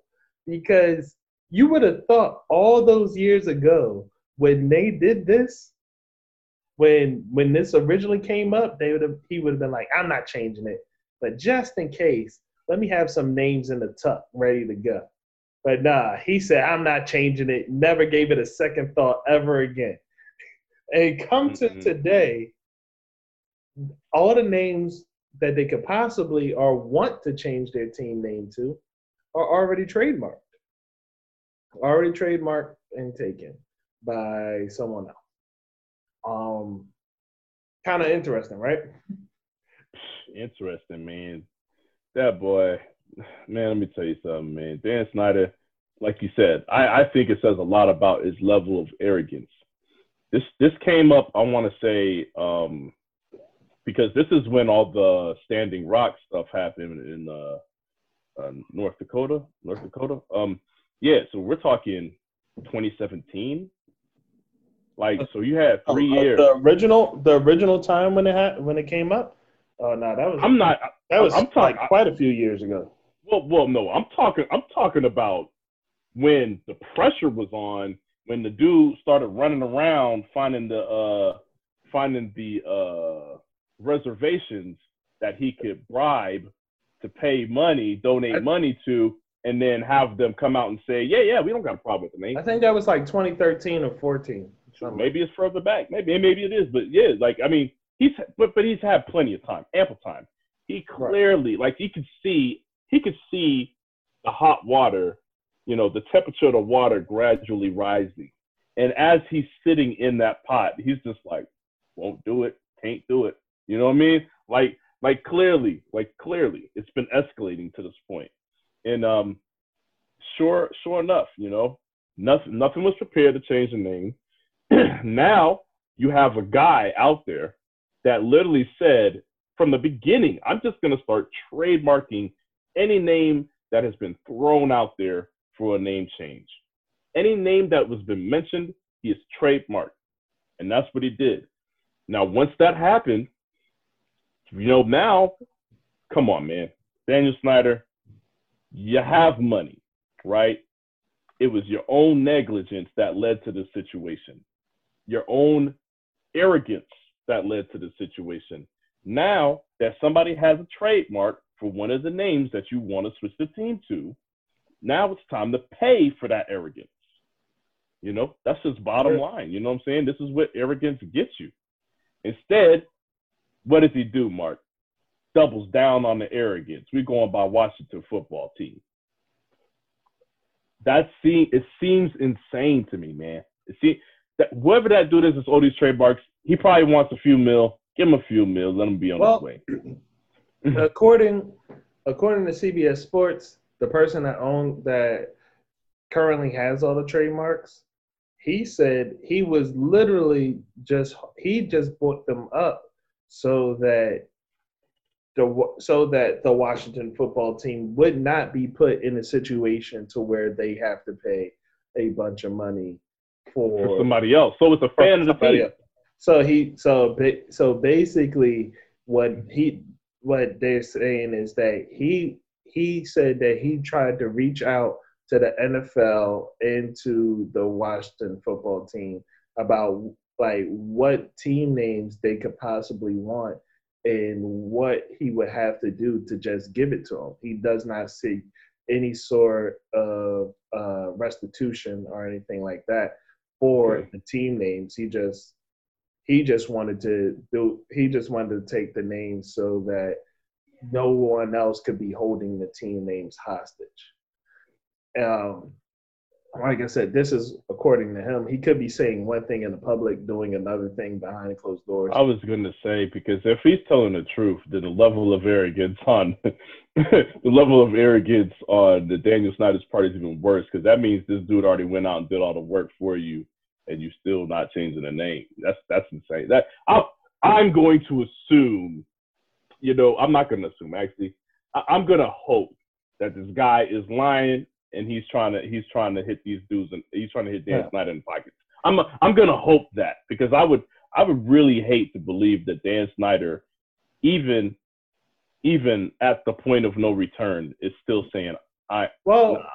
Given everything that it's funny that you say that because given everything that has come out recently about the Washington football team, this seems far for the course to me. Um, they are they, they clearly don't give a crap about Man. about who they offend. And now it's come out that they have been using their positions of power in ways of basically pimping out their cheerleaders. So this is just to comment on that. Um, there was a there was a TV show that existed back in the day. Um, it was a dollar. It was a it was a reality TV show showing the Dallas cheer Dallas uh, cheerleaders. Mm-hmm. Yeah. CMNT, CMT, CMT, the country CMT, music channel. You know what I'm talking about. So you know they had they had a few seasons of that, and um, I remember there was an article that came out shortly after the first season where some of the girls came out and spoke about it, and the, the, I guess basically what they were saying was the Cowboys was the only team, mind you, the only team in the NFL that paid the girls uh, what they thought they should be paid appropriately. They're the they're, yeah appropriately paid them. They're the only ones that treated them uh, as if they were worth something, i.e., other teams. They were saying stuff like other teams wouldn't even like you know put them up in a good hotel in the city. You know what I'm saying? Like for the night or whatever. Like they would, you know, there's just because you know some of these cheerleaders don't live near the teams. You know, right? It's a it's a weekend job. You know, it's a mm-hmm. one day a week job. So like they weren't even they would go put them in like the double tree down the road. You know, instead of putting them in a decent hotel, you know, they put they end up staying the night in bad parts of town and all that stuff. But there was there was a lot of uh, stuff that came out at that time, of course, that nobody cared about. But they were basically saying that the low pay, you know, the low pay, the mistreatment, the disposableness that they, you know, the, the way they treat them like they're disposable, mm-hmm. a problem across the league. So I, I, I, what I'm saying about this is, I wasn't shocked when this news came out. I was a little bit kind of disgusted, you know, but I wasn't shocked. But I will say this: I know the other owners are probably telling them to nip that, get that thing under control because they do not want them well, digging in other places. Well, you know what's funny? Because uh, I I'm I agree with you there because I find it interesting that that the NFL owners are, are allowing what Daniel Snyder is doing. Daniel Snyder, he himself, the owner of the team that's being investigated, hired the lawyer that is investigating the th- these claims and the things of the watch that the Washington Post has put out. do we not see a conflict of interest here? Yeah, it's kind like, of a problem. like how is it that like so even if the trail does lead to Daniel Snyder, guess guess who's never going to find out because the very person that paid for it for the for the lawyer that's going to doing the investigation is also the person that's being investigated. Like like come Yeah. on, man. Like like this Yeah, he's like, essentially he's essentially by proxy investigating himself. Right. And and so do I expect anything to come out? He'd be like, for him to be like, well, you know, I found something against me. And like, like Yeah. in this year I did this. Like, no, I do not. I don't I don't expect that at all. But like some of the things that we some of the salacious things that we heard prior to the actual post coming out, it, it Mhm. like we heard that oh this has Jay Gruden in it, this has Dan Snyder, and Dan Snyder may have to sell the team, blah blah blah. And much to my chagrin, because I was really hoping that it would have those things in it, it doesn't. It doesn't really say nothing about Jay Gruden. Didn't say nothing about Dan Snyder. But from what I've seen, or not, just from my impression of these individuals, I wouldn't be surprised if they were involved in these type of things because I just it is what it is, man. I don't want to talk down on somebody too much that I don't know personally or that things that I can't approve, prove. But I don't like that guy, Jay. Um, so, I mean, you have you have reasons. You have enough reasons. You don't need to add, Right. you know, reasons that are unproven. So yes, you- yeah. unsubstantiated things at all. Yeah. But yeah, I don't like I don't like him. I don't like Daniel Snyder. Um, but we'll we'll see what what happens from here. Um, Yep. going forward, uh, further into what's going on in the NFL, we are exactly three days away from the start of training camp. Uh, seven twenty-eight, correct? Yeah. And and the money issue is still not finalized. Like players are going to be reporting to camp with no idea how the opt out is going to work. What happens if they don't complete a season? Um, and what's going on with the money because so far it seems like the owners are talking about how they're going to be losing revenue um, because of coronavirus, the lack of fans, and all this nonsense. And the reason why I say it's nonsense is because unless you're willing to show the books, put the books on a table and let everybody see them to say, this is how we're losing money. I don't believe you're losing money. Like, do you believe they're losing money, Shawn? Look, man. Like, I just I. I have a question. I have a question. How much money could you possibly be losing for preseason games? No, You know what? But you know, I'm not even going to talk about that. I'll just uh, we we you talk about just straight up all together. Do are they losing money? do, do They are. they are They no. Um, let me finish my sentence. okay?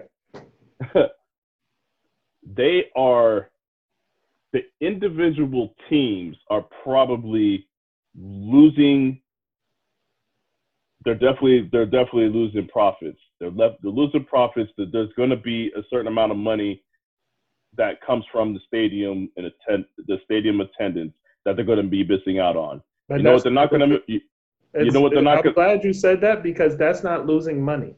I'm glad you said that.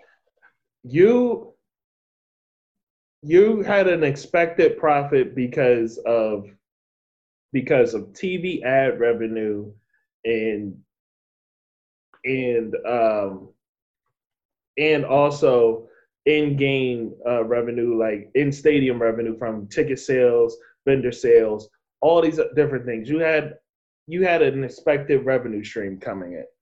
Now, with that, so you you're not going to have the fans there. You're not going to have the vending there. So therefore, you're not making profits off those things.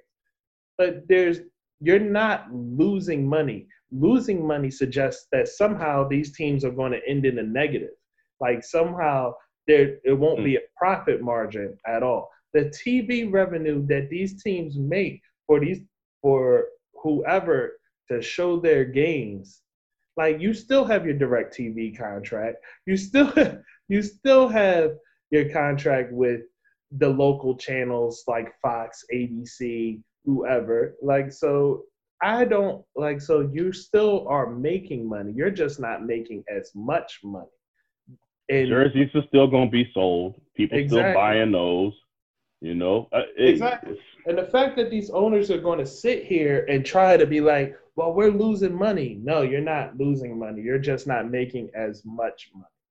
And that and like so the fact that you're trying to put the onus on the players to take less money because you're not making as much money is insane. You're still going to be the NFL is by Mm. far the number one sport in America. You're going to be making money hand over fist. But this, but this is what I'll tell. This is another thing that I even bring into the fold when you're talking about money in in revenue. One of the a big chunk of stadium expenses is upkeep. A lot of it is in paying employees, the people that work there. Nobody's there. You know what I mean? They're not going to have a bunch. There's not even a need to have all that. So if you're gonna sit here and talk about how much money you're quote unquote losing, then let's talk about how much money y'all saving from being like from planning out these games to the point where I know have they haven't said officially, but you know whether it be very limited fans or no fans, you are saving on maintenance. You are saving on the amount of employees that you need to be present for these games you're you're saving on all of that. Like that, let's let's talk about it. Let's let's not just say, oh, we losing money because the fan like we're not having the, the show out for the games. Let's talk about how you don't have these employees to pay. Right. like like let's talk about everything that's Right. involved. Like Right. you said, give me a spreadsheet. Show me a spreadsheet and let's Right. You got to show the books because you are exactly right. If you don't like, how much money are you losing because you're not getting that? In, you're not getting that revenue uh, from people showing up to the stadium. Well, if people not showing up to the stadium, guess what you, you guess what you're not paying for? You're right. You're not paying for the employees to be in the building. And in fact, even if you were paying for the employees to be in the building, I'll guarantee you the money that you make versus the money that versus the money Yeah. that you're shelling out to pay isn't one for one. So like don't so don't lie to me on that front. And then you but one thing you're not like so if you if you were to be like, well, it's not the pe our our faculty's fault that we have the coronavirus and if you were to do something that was benel uh benevolent hmm, is that right? Yeah, benevolent, Yeah. Um benevolent of um to but say, benevolent, benevolent, Bene- benevolent. benevolent. Thank you. If you was to do something that was benevolent to say, hey, we're going to pay everyone anyway. Um, we're going to pay our stadium employees anyway. You're still not losing money in, on that front. You're not Hey, because you don't have to. You don't have to. Uh, you don't have to resupply anything. You like so. There's so much things that all I know is that this this is another thing. The, the the companies out there, the big companies out there that have decided they're going to continue to pay their employees during all this stuff, they they were very loud and proud about it. I'm just gonna say I didn't hear any NFL teams come out and say that they still going to pay the employees. right. You know, the, the lower level, you know, the janitors and all that. I, I haven't heard any of that, any of those statements come out yet. So Not at I all. mean, But maybe, but may I'm gonna shoot them bail and say maybe the ahead. only reason why we haven't heard that yet is because we don't know whether or not there will actually be fans in the stands. Because that is something that they are still using on a case by case basis, and we probably won't know that information till the end of August. But I will say this: there's a piece of information that we'll never know.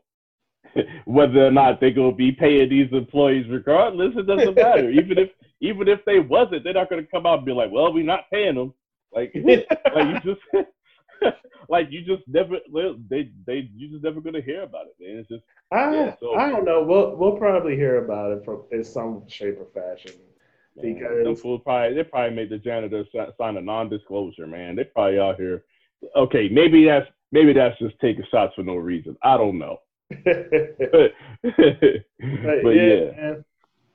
I don't know, man. It's just it's going very interesting where we're getting in in the sports realm with things. Um, because that would be it would be a nice gesture by these teams if in fact they don't have any fans in the stands hmm and they still play all the stadium employees.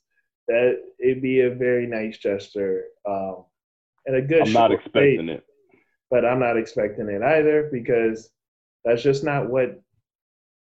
Like these people didn't get to be billionaires by being, by uh, by being, uh, uh, I guess, the greatest I- people in the world and handing out their money. I'm not even gonna say it. I'll take it a step further. None of these people became NFL owners without investors.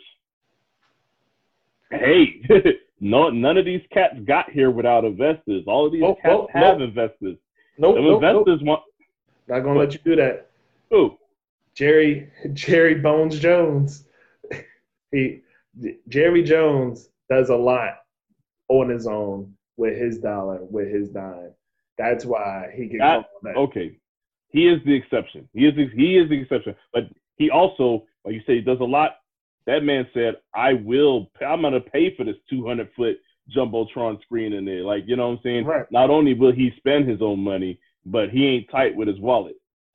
Yeah. Well, I get, I, I will give Jerry Jones credit, but the rest of these guys, they got investors, they got people they got to answer answer to. But that's also the reason why Jerry Jones could just say stupid, not stupid things. I'm not gonna say stupid. He could say things like, "Yo, my players, they, they ain't kneeling during the national anthem." Hey, he ain't got nobody else to chime in over there. It's just him.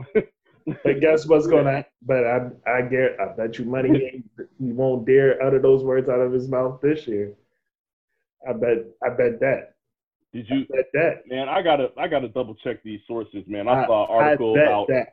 I I, bet that. I'm not gonna bet that, that. that he, I'm not. I Gonna, bet you he ain't that bold. I bet You know what I think he'll do? He'll say that shit to them behind closed doors. no, Look, no, you little won't. bastards. No, Look, you little bastards. No, you won't. No, I better not go out there and do it. Better not No, go out there and embarrass me. Hey, man. But, but uh, I, I, I got to check this article because uh, there was some article. I don't know how reputable it was, but it was saying that um that uh John Elway came out and said that his players ain't you know, ain't nobody kneeling out there during the national anthem. I don't know if that's reputable. I I can see him. I'm sure that's how he feels. I just can't see him saying that, so I don't know. Like I, don't know how reputable that is. I, I'd be honest with you. I'll be surprised if any owners come out this year and say it.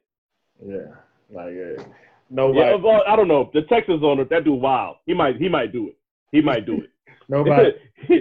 he, he might do it, Mark. Yo, he might do he- it, Mark. He's wild simply for having Bill O'Brien still in the building. Like, hey man.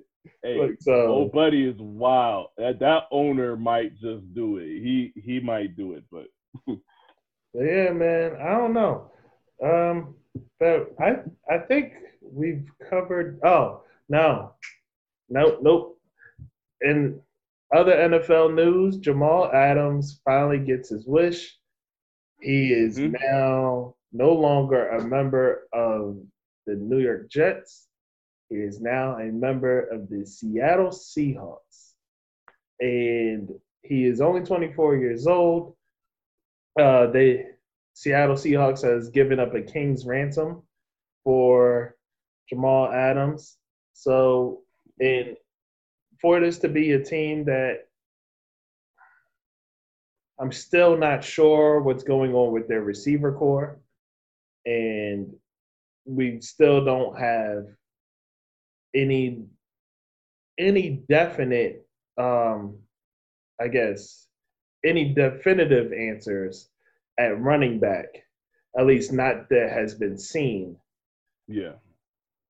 Is this advised for this team? I mean, they given up a first round pick for this, a first round pick, and a third round pick for the this coming up draft, and a first round pick for 2022.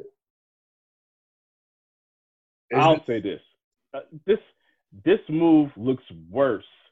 Like like I'm not gonna say worse. Uh, Brett Brown looks better in the scenario of him moving Ben Simmons to the four this late. It, this look that looks way better than this situation. You have you had your chance to have your defense. You had them. You let them walk. Now you want to overpay for a dude to bring in when get that back. when you ha- now because of your um, lack of attention or caring about what happened to the defense, you're you went and paid a bunch of people some money, some people a lot of money, and your offense went to crap. Okay, so now you have an offense that has a lot of needs everywhere, everywhere except for quarterback, and now while your offense is in need, it's like you had an epiphany, and it's like, you know what? You know what would be nice, man? It's if we had a defense, man. You know what wins championships? Defenses. Now you want to go get Jamal Adams.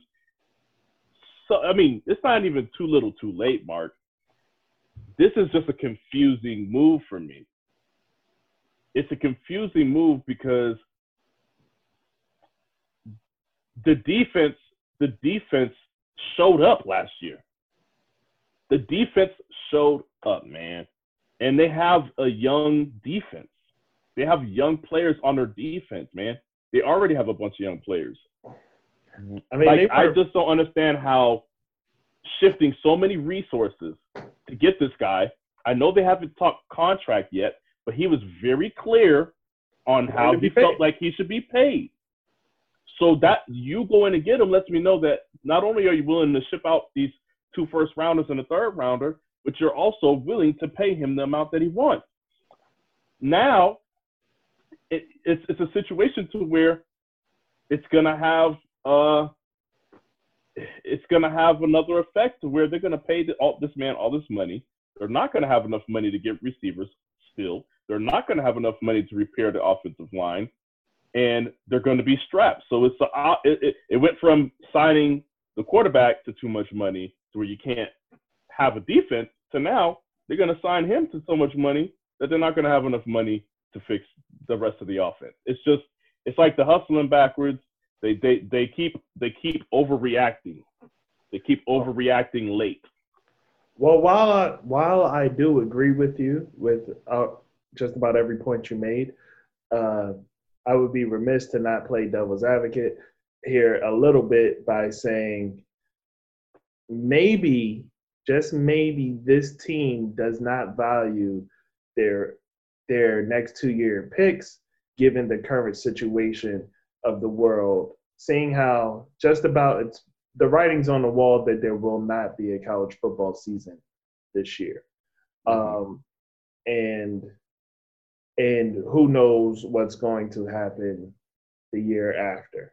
So maybe they're like 2021, yeah, like that's a crapshoot anyway. Yeah. Take, those, take, that first and the third. I don't care. or or maybe they reviewed their last four or five years of drafts and was like, man, these are throwaway picks anyway. Hey, DK was nobody's do. throwaway, my guy. Although he was a Name somebody outside of DK Metcalf that they have drafted in the first three rounds that turned out to be a starter or a good player on their team. Hey, you're gonna have to ask somebody that's a Seattle Seahawks fan. That's not me, my brother. I'm sorry. I will tell you. I, I, the, the, I can tell you who it is because there's only one. Uh, he's the Griffin that has two hands. He's the only one. I, and that man, that's that's that's what I'll say. You know, he he's the and he's not even like a great. I wouldn't consider he's he's an above average cornerback. Yo, I speaking of man, what's going on with Shaquill Griffin? Is he like I know he's been out there, but like like was this team just did they just pick him up as a novelty pick as something like look at us look what we did They made a Or- splash. They- or splash. or are they actually have a plan for him because i know the i know the kid can play i know actually he's old Well, I- much older now so i i know that man that man can play. I i've seen it. I've seen it Well, in college. it. I'll be honest with you. Okay, just from what I've seen with the way they've been moving with the defense this last season, which I say they I- they've recently changed their defensive scheme, and I think what happened is that they drafted him, and in the same year that they drafted him, they made a defensive scheme change halfway through the year, and that new defensive scheme doesn't involve him. It it it's- it, it doesn't suit him. And because it doesn't suit him, but he's still a talent, they still try to find ways to get him on the field, but it doesn't work. So, Okay. you know what I mean? So that's why his time's been cut, but he still makes it onto the field. But it just seems to, it seems as though their I mean, their scheme, what they've been trying to do is from what I can see is they're trying to they're trying to do things like still do cover three on the outside, but also man up on the outside. They they're looking to stop the run. They're one of the better teams when it comes to stopping the run. That's what they're looking to do. You know what I'm saying? And that requires linebackers that aren't undersized pass rushers.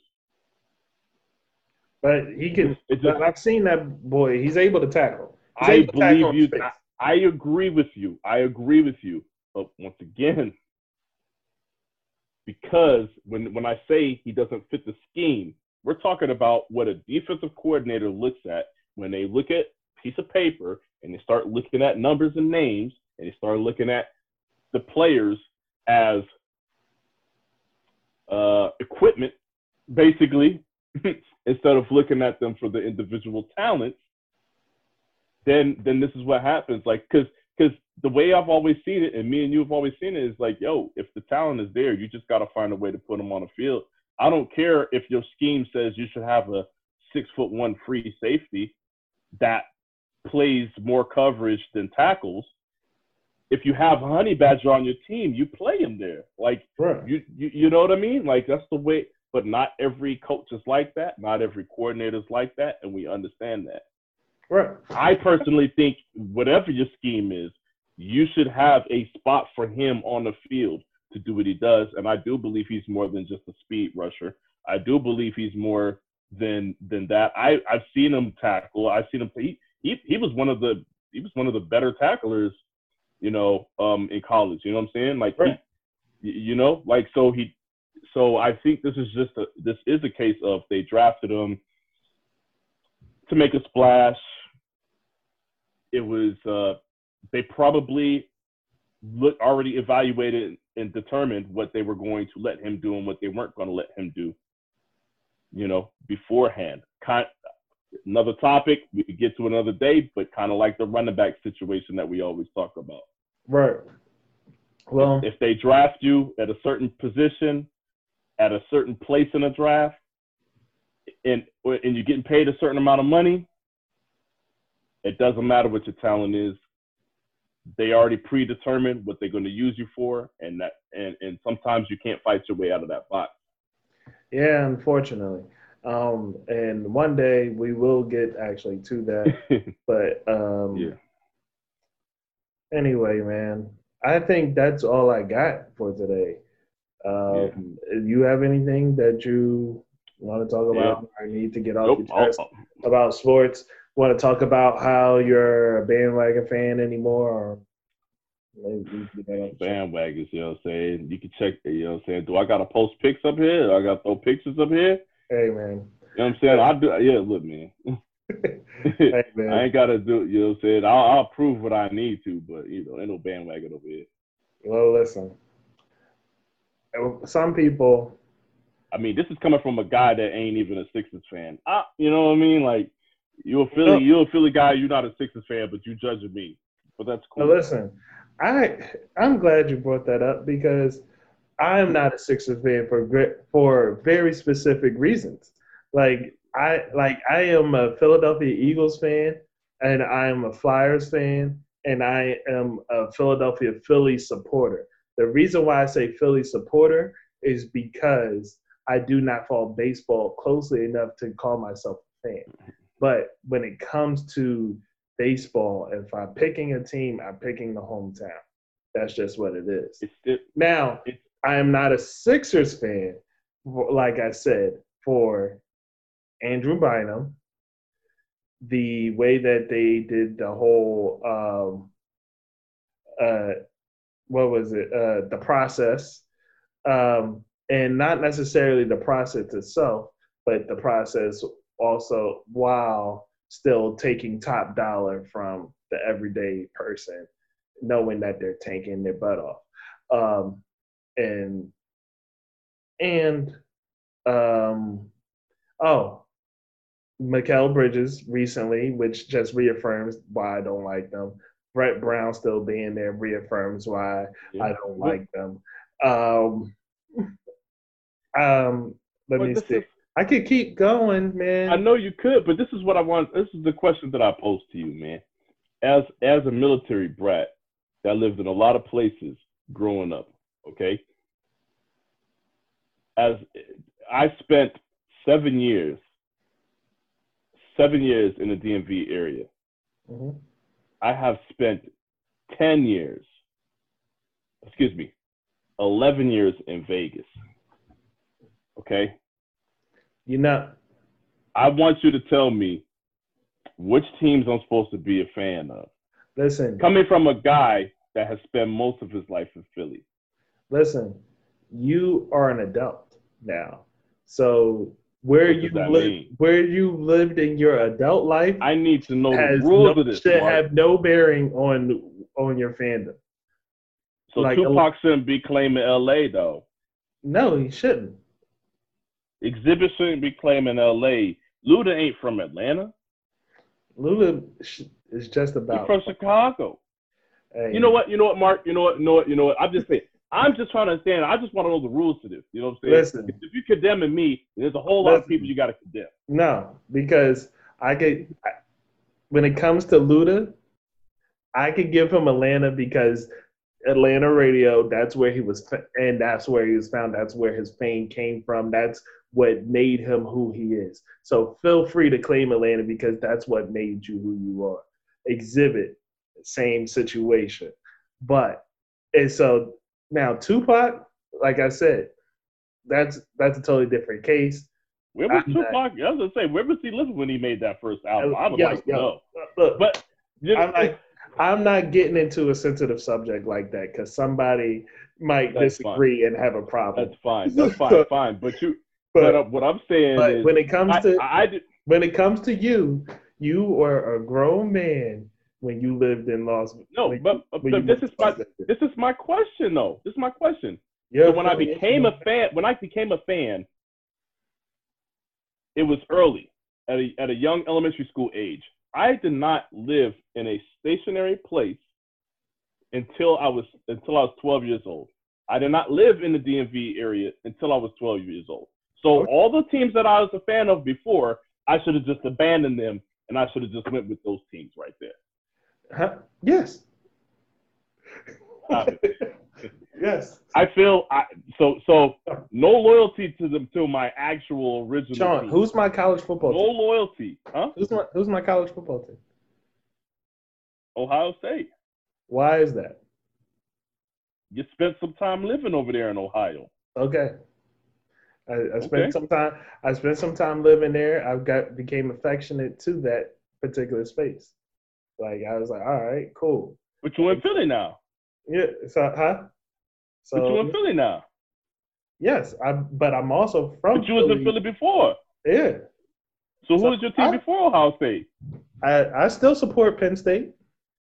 I still support Temple. Oh, but so you got State two favorites. Okay. Look, man, I'm just No, I'm just did I say I have Mark. no? You No, did I say did I say have multiple favorites, or did I say I support? See, I use I use very specific wording, sir. Yeah, you you, I only you have one favorite. dodging. You know what I'm saying? I only You have one favorite, and that's what I'm saying? State, Pat- my man. Patches O'Houlihan out here. You know, dodge, Hey, dive, duck, and dodge. Doug, You know last time I checked, I was at, bullets, man. last time I checked, I was an aircraft mechanic, so I've been dodging wrenches most of my life. So you, hey, that's a good one. That's a good one. Yeah, you know. I, I'm just saying, what you was doing out here, masterful. You know what I'm saying? hey, you you you you the uh you the big you're the big fella that's light on his toes, agile. You know. yeah, well, I told you, I told you before, I'm a genius, right? All right. Here we go. Here we go. Hey, hey, you know what I'm saying? I hey, that's some good that's some good toe tapping and dancing around them, them them questions, man. That was good, man. I, I couldn't I couldn't quite track you like I wanted to. I give you that. Well, here you go, man. All right, y'all. That's all I got for tonight. Yeah. So, with that being said, have a good night. Wear your mask. right then. Peace. Yep. Later.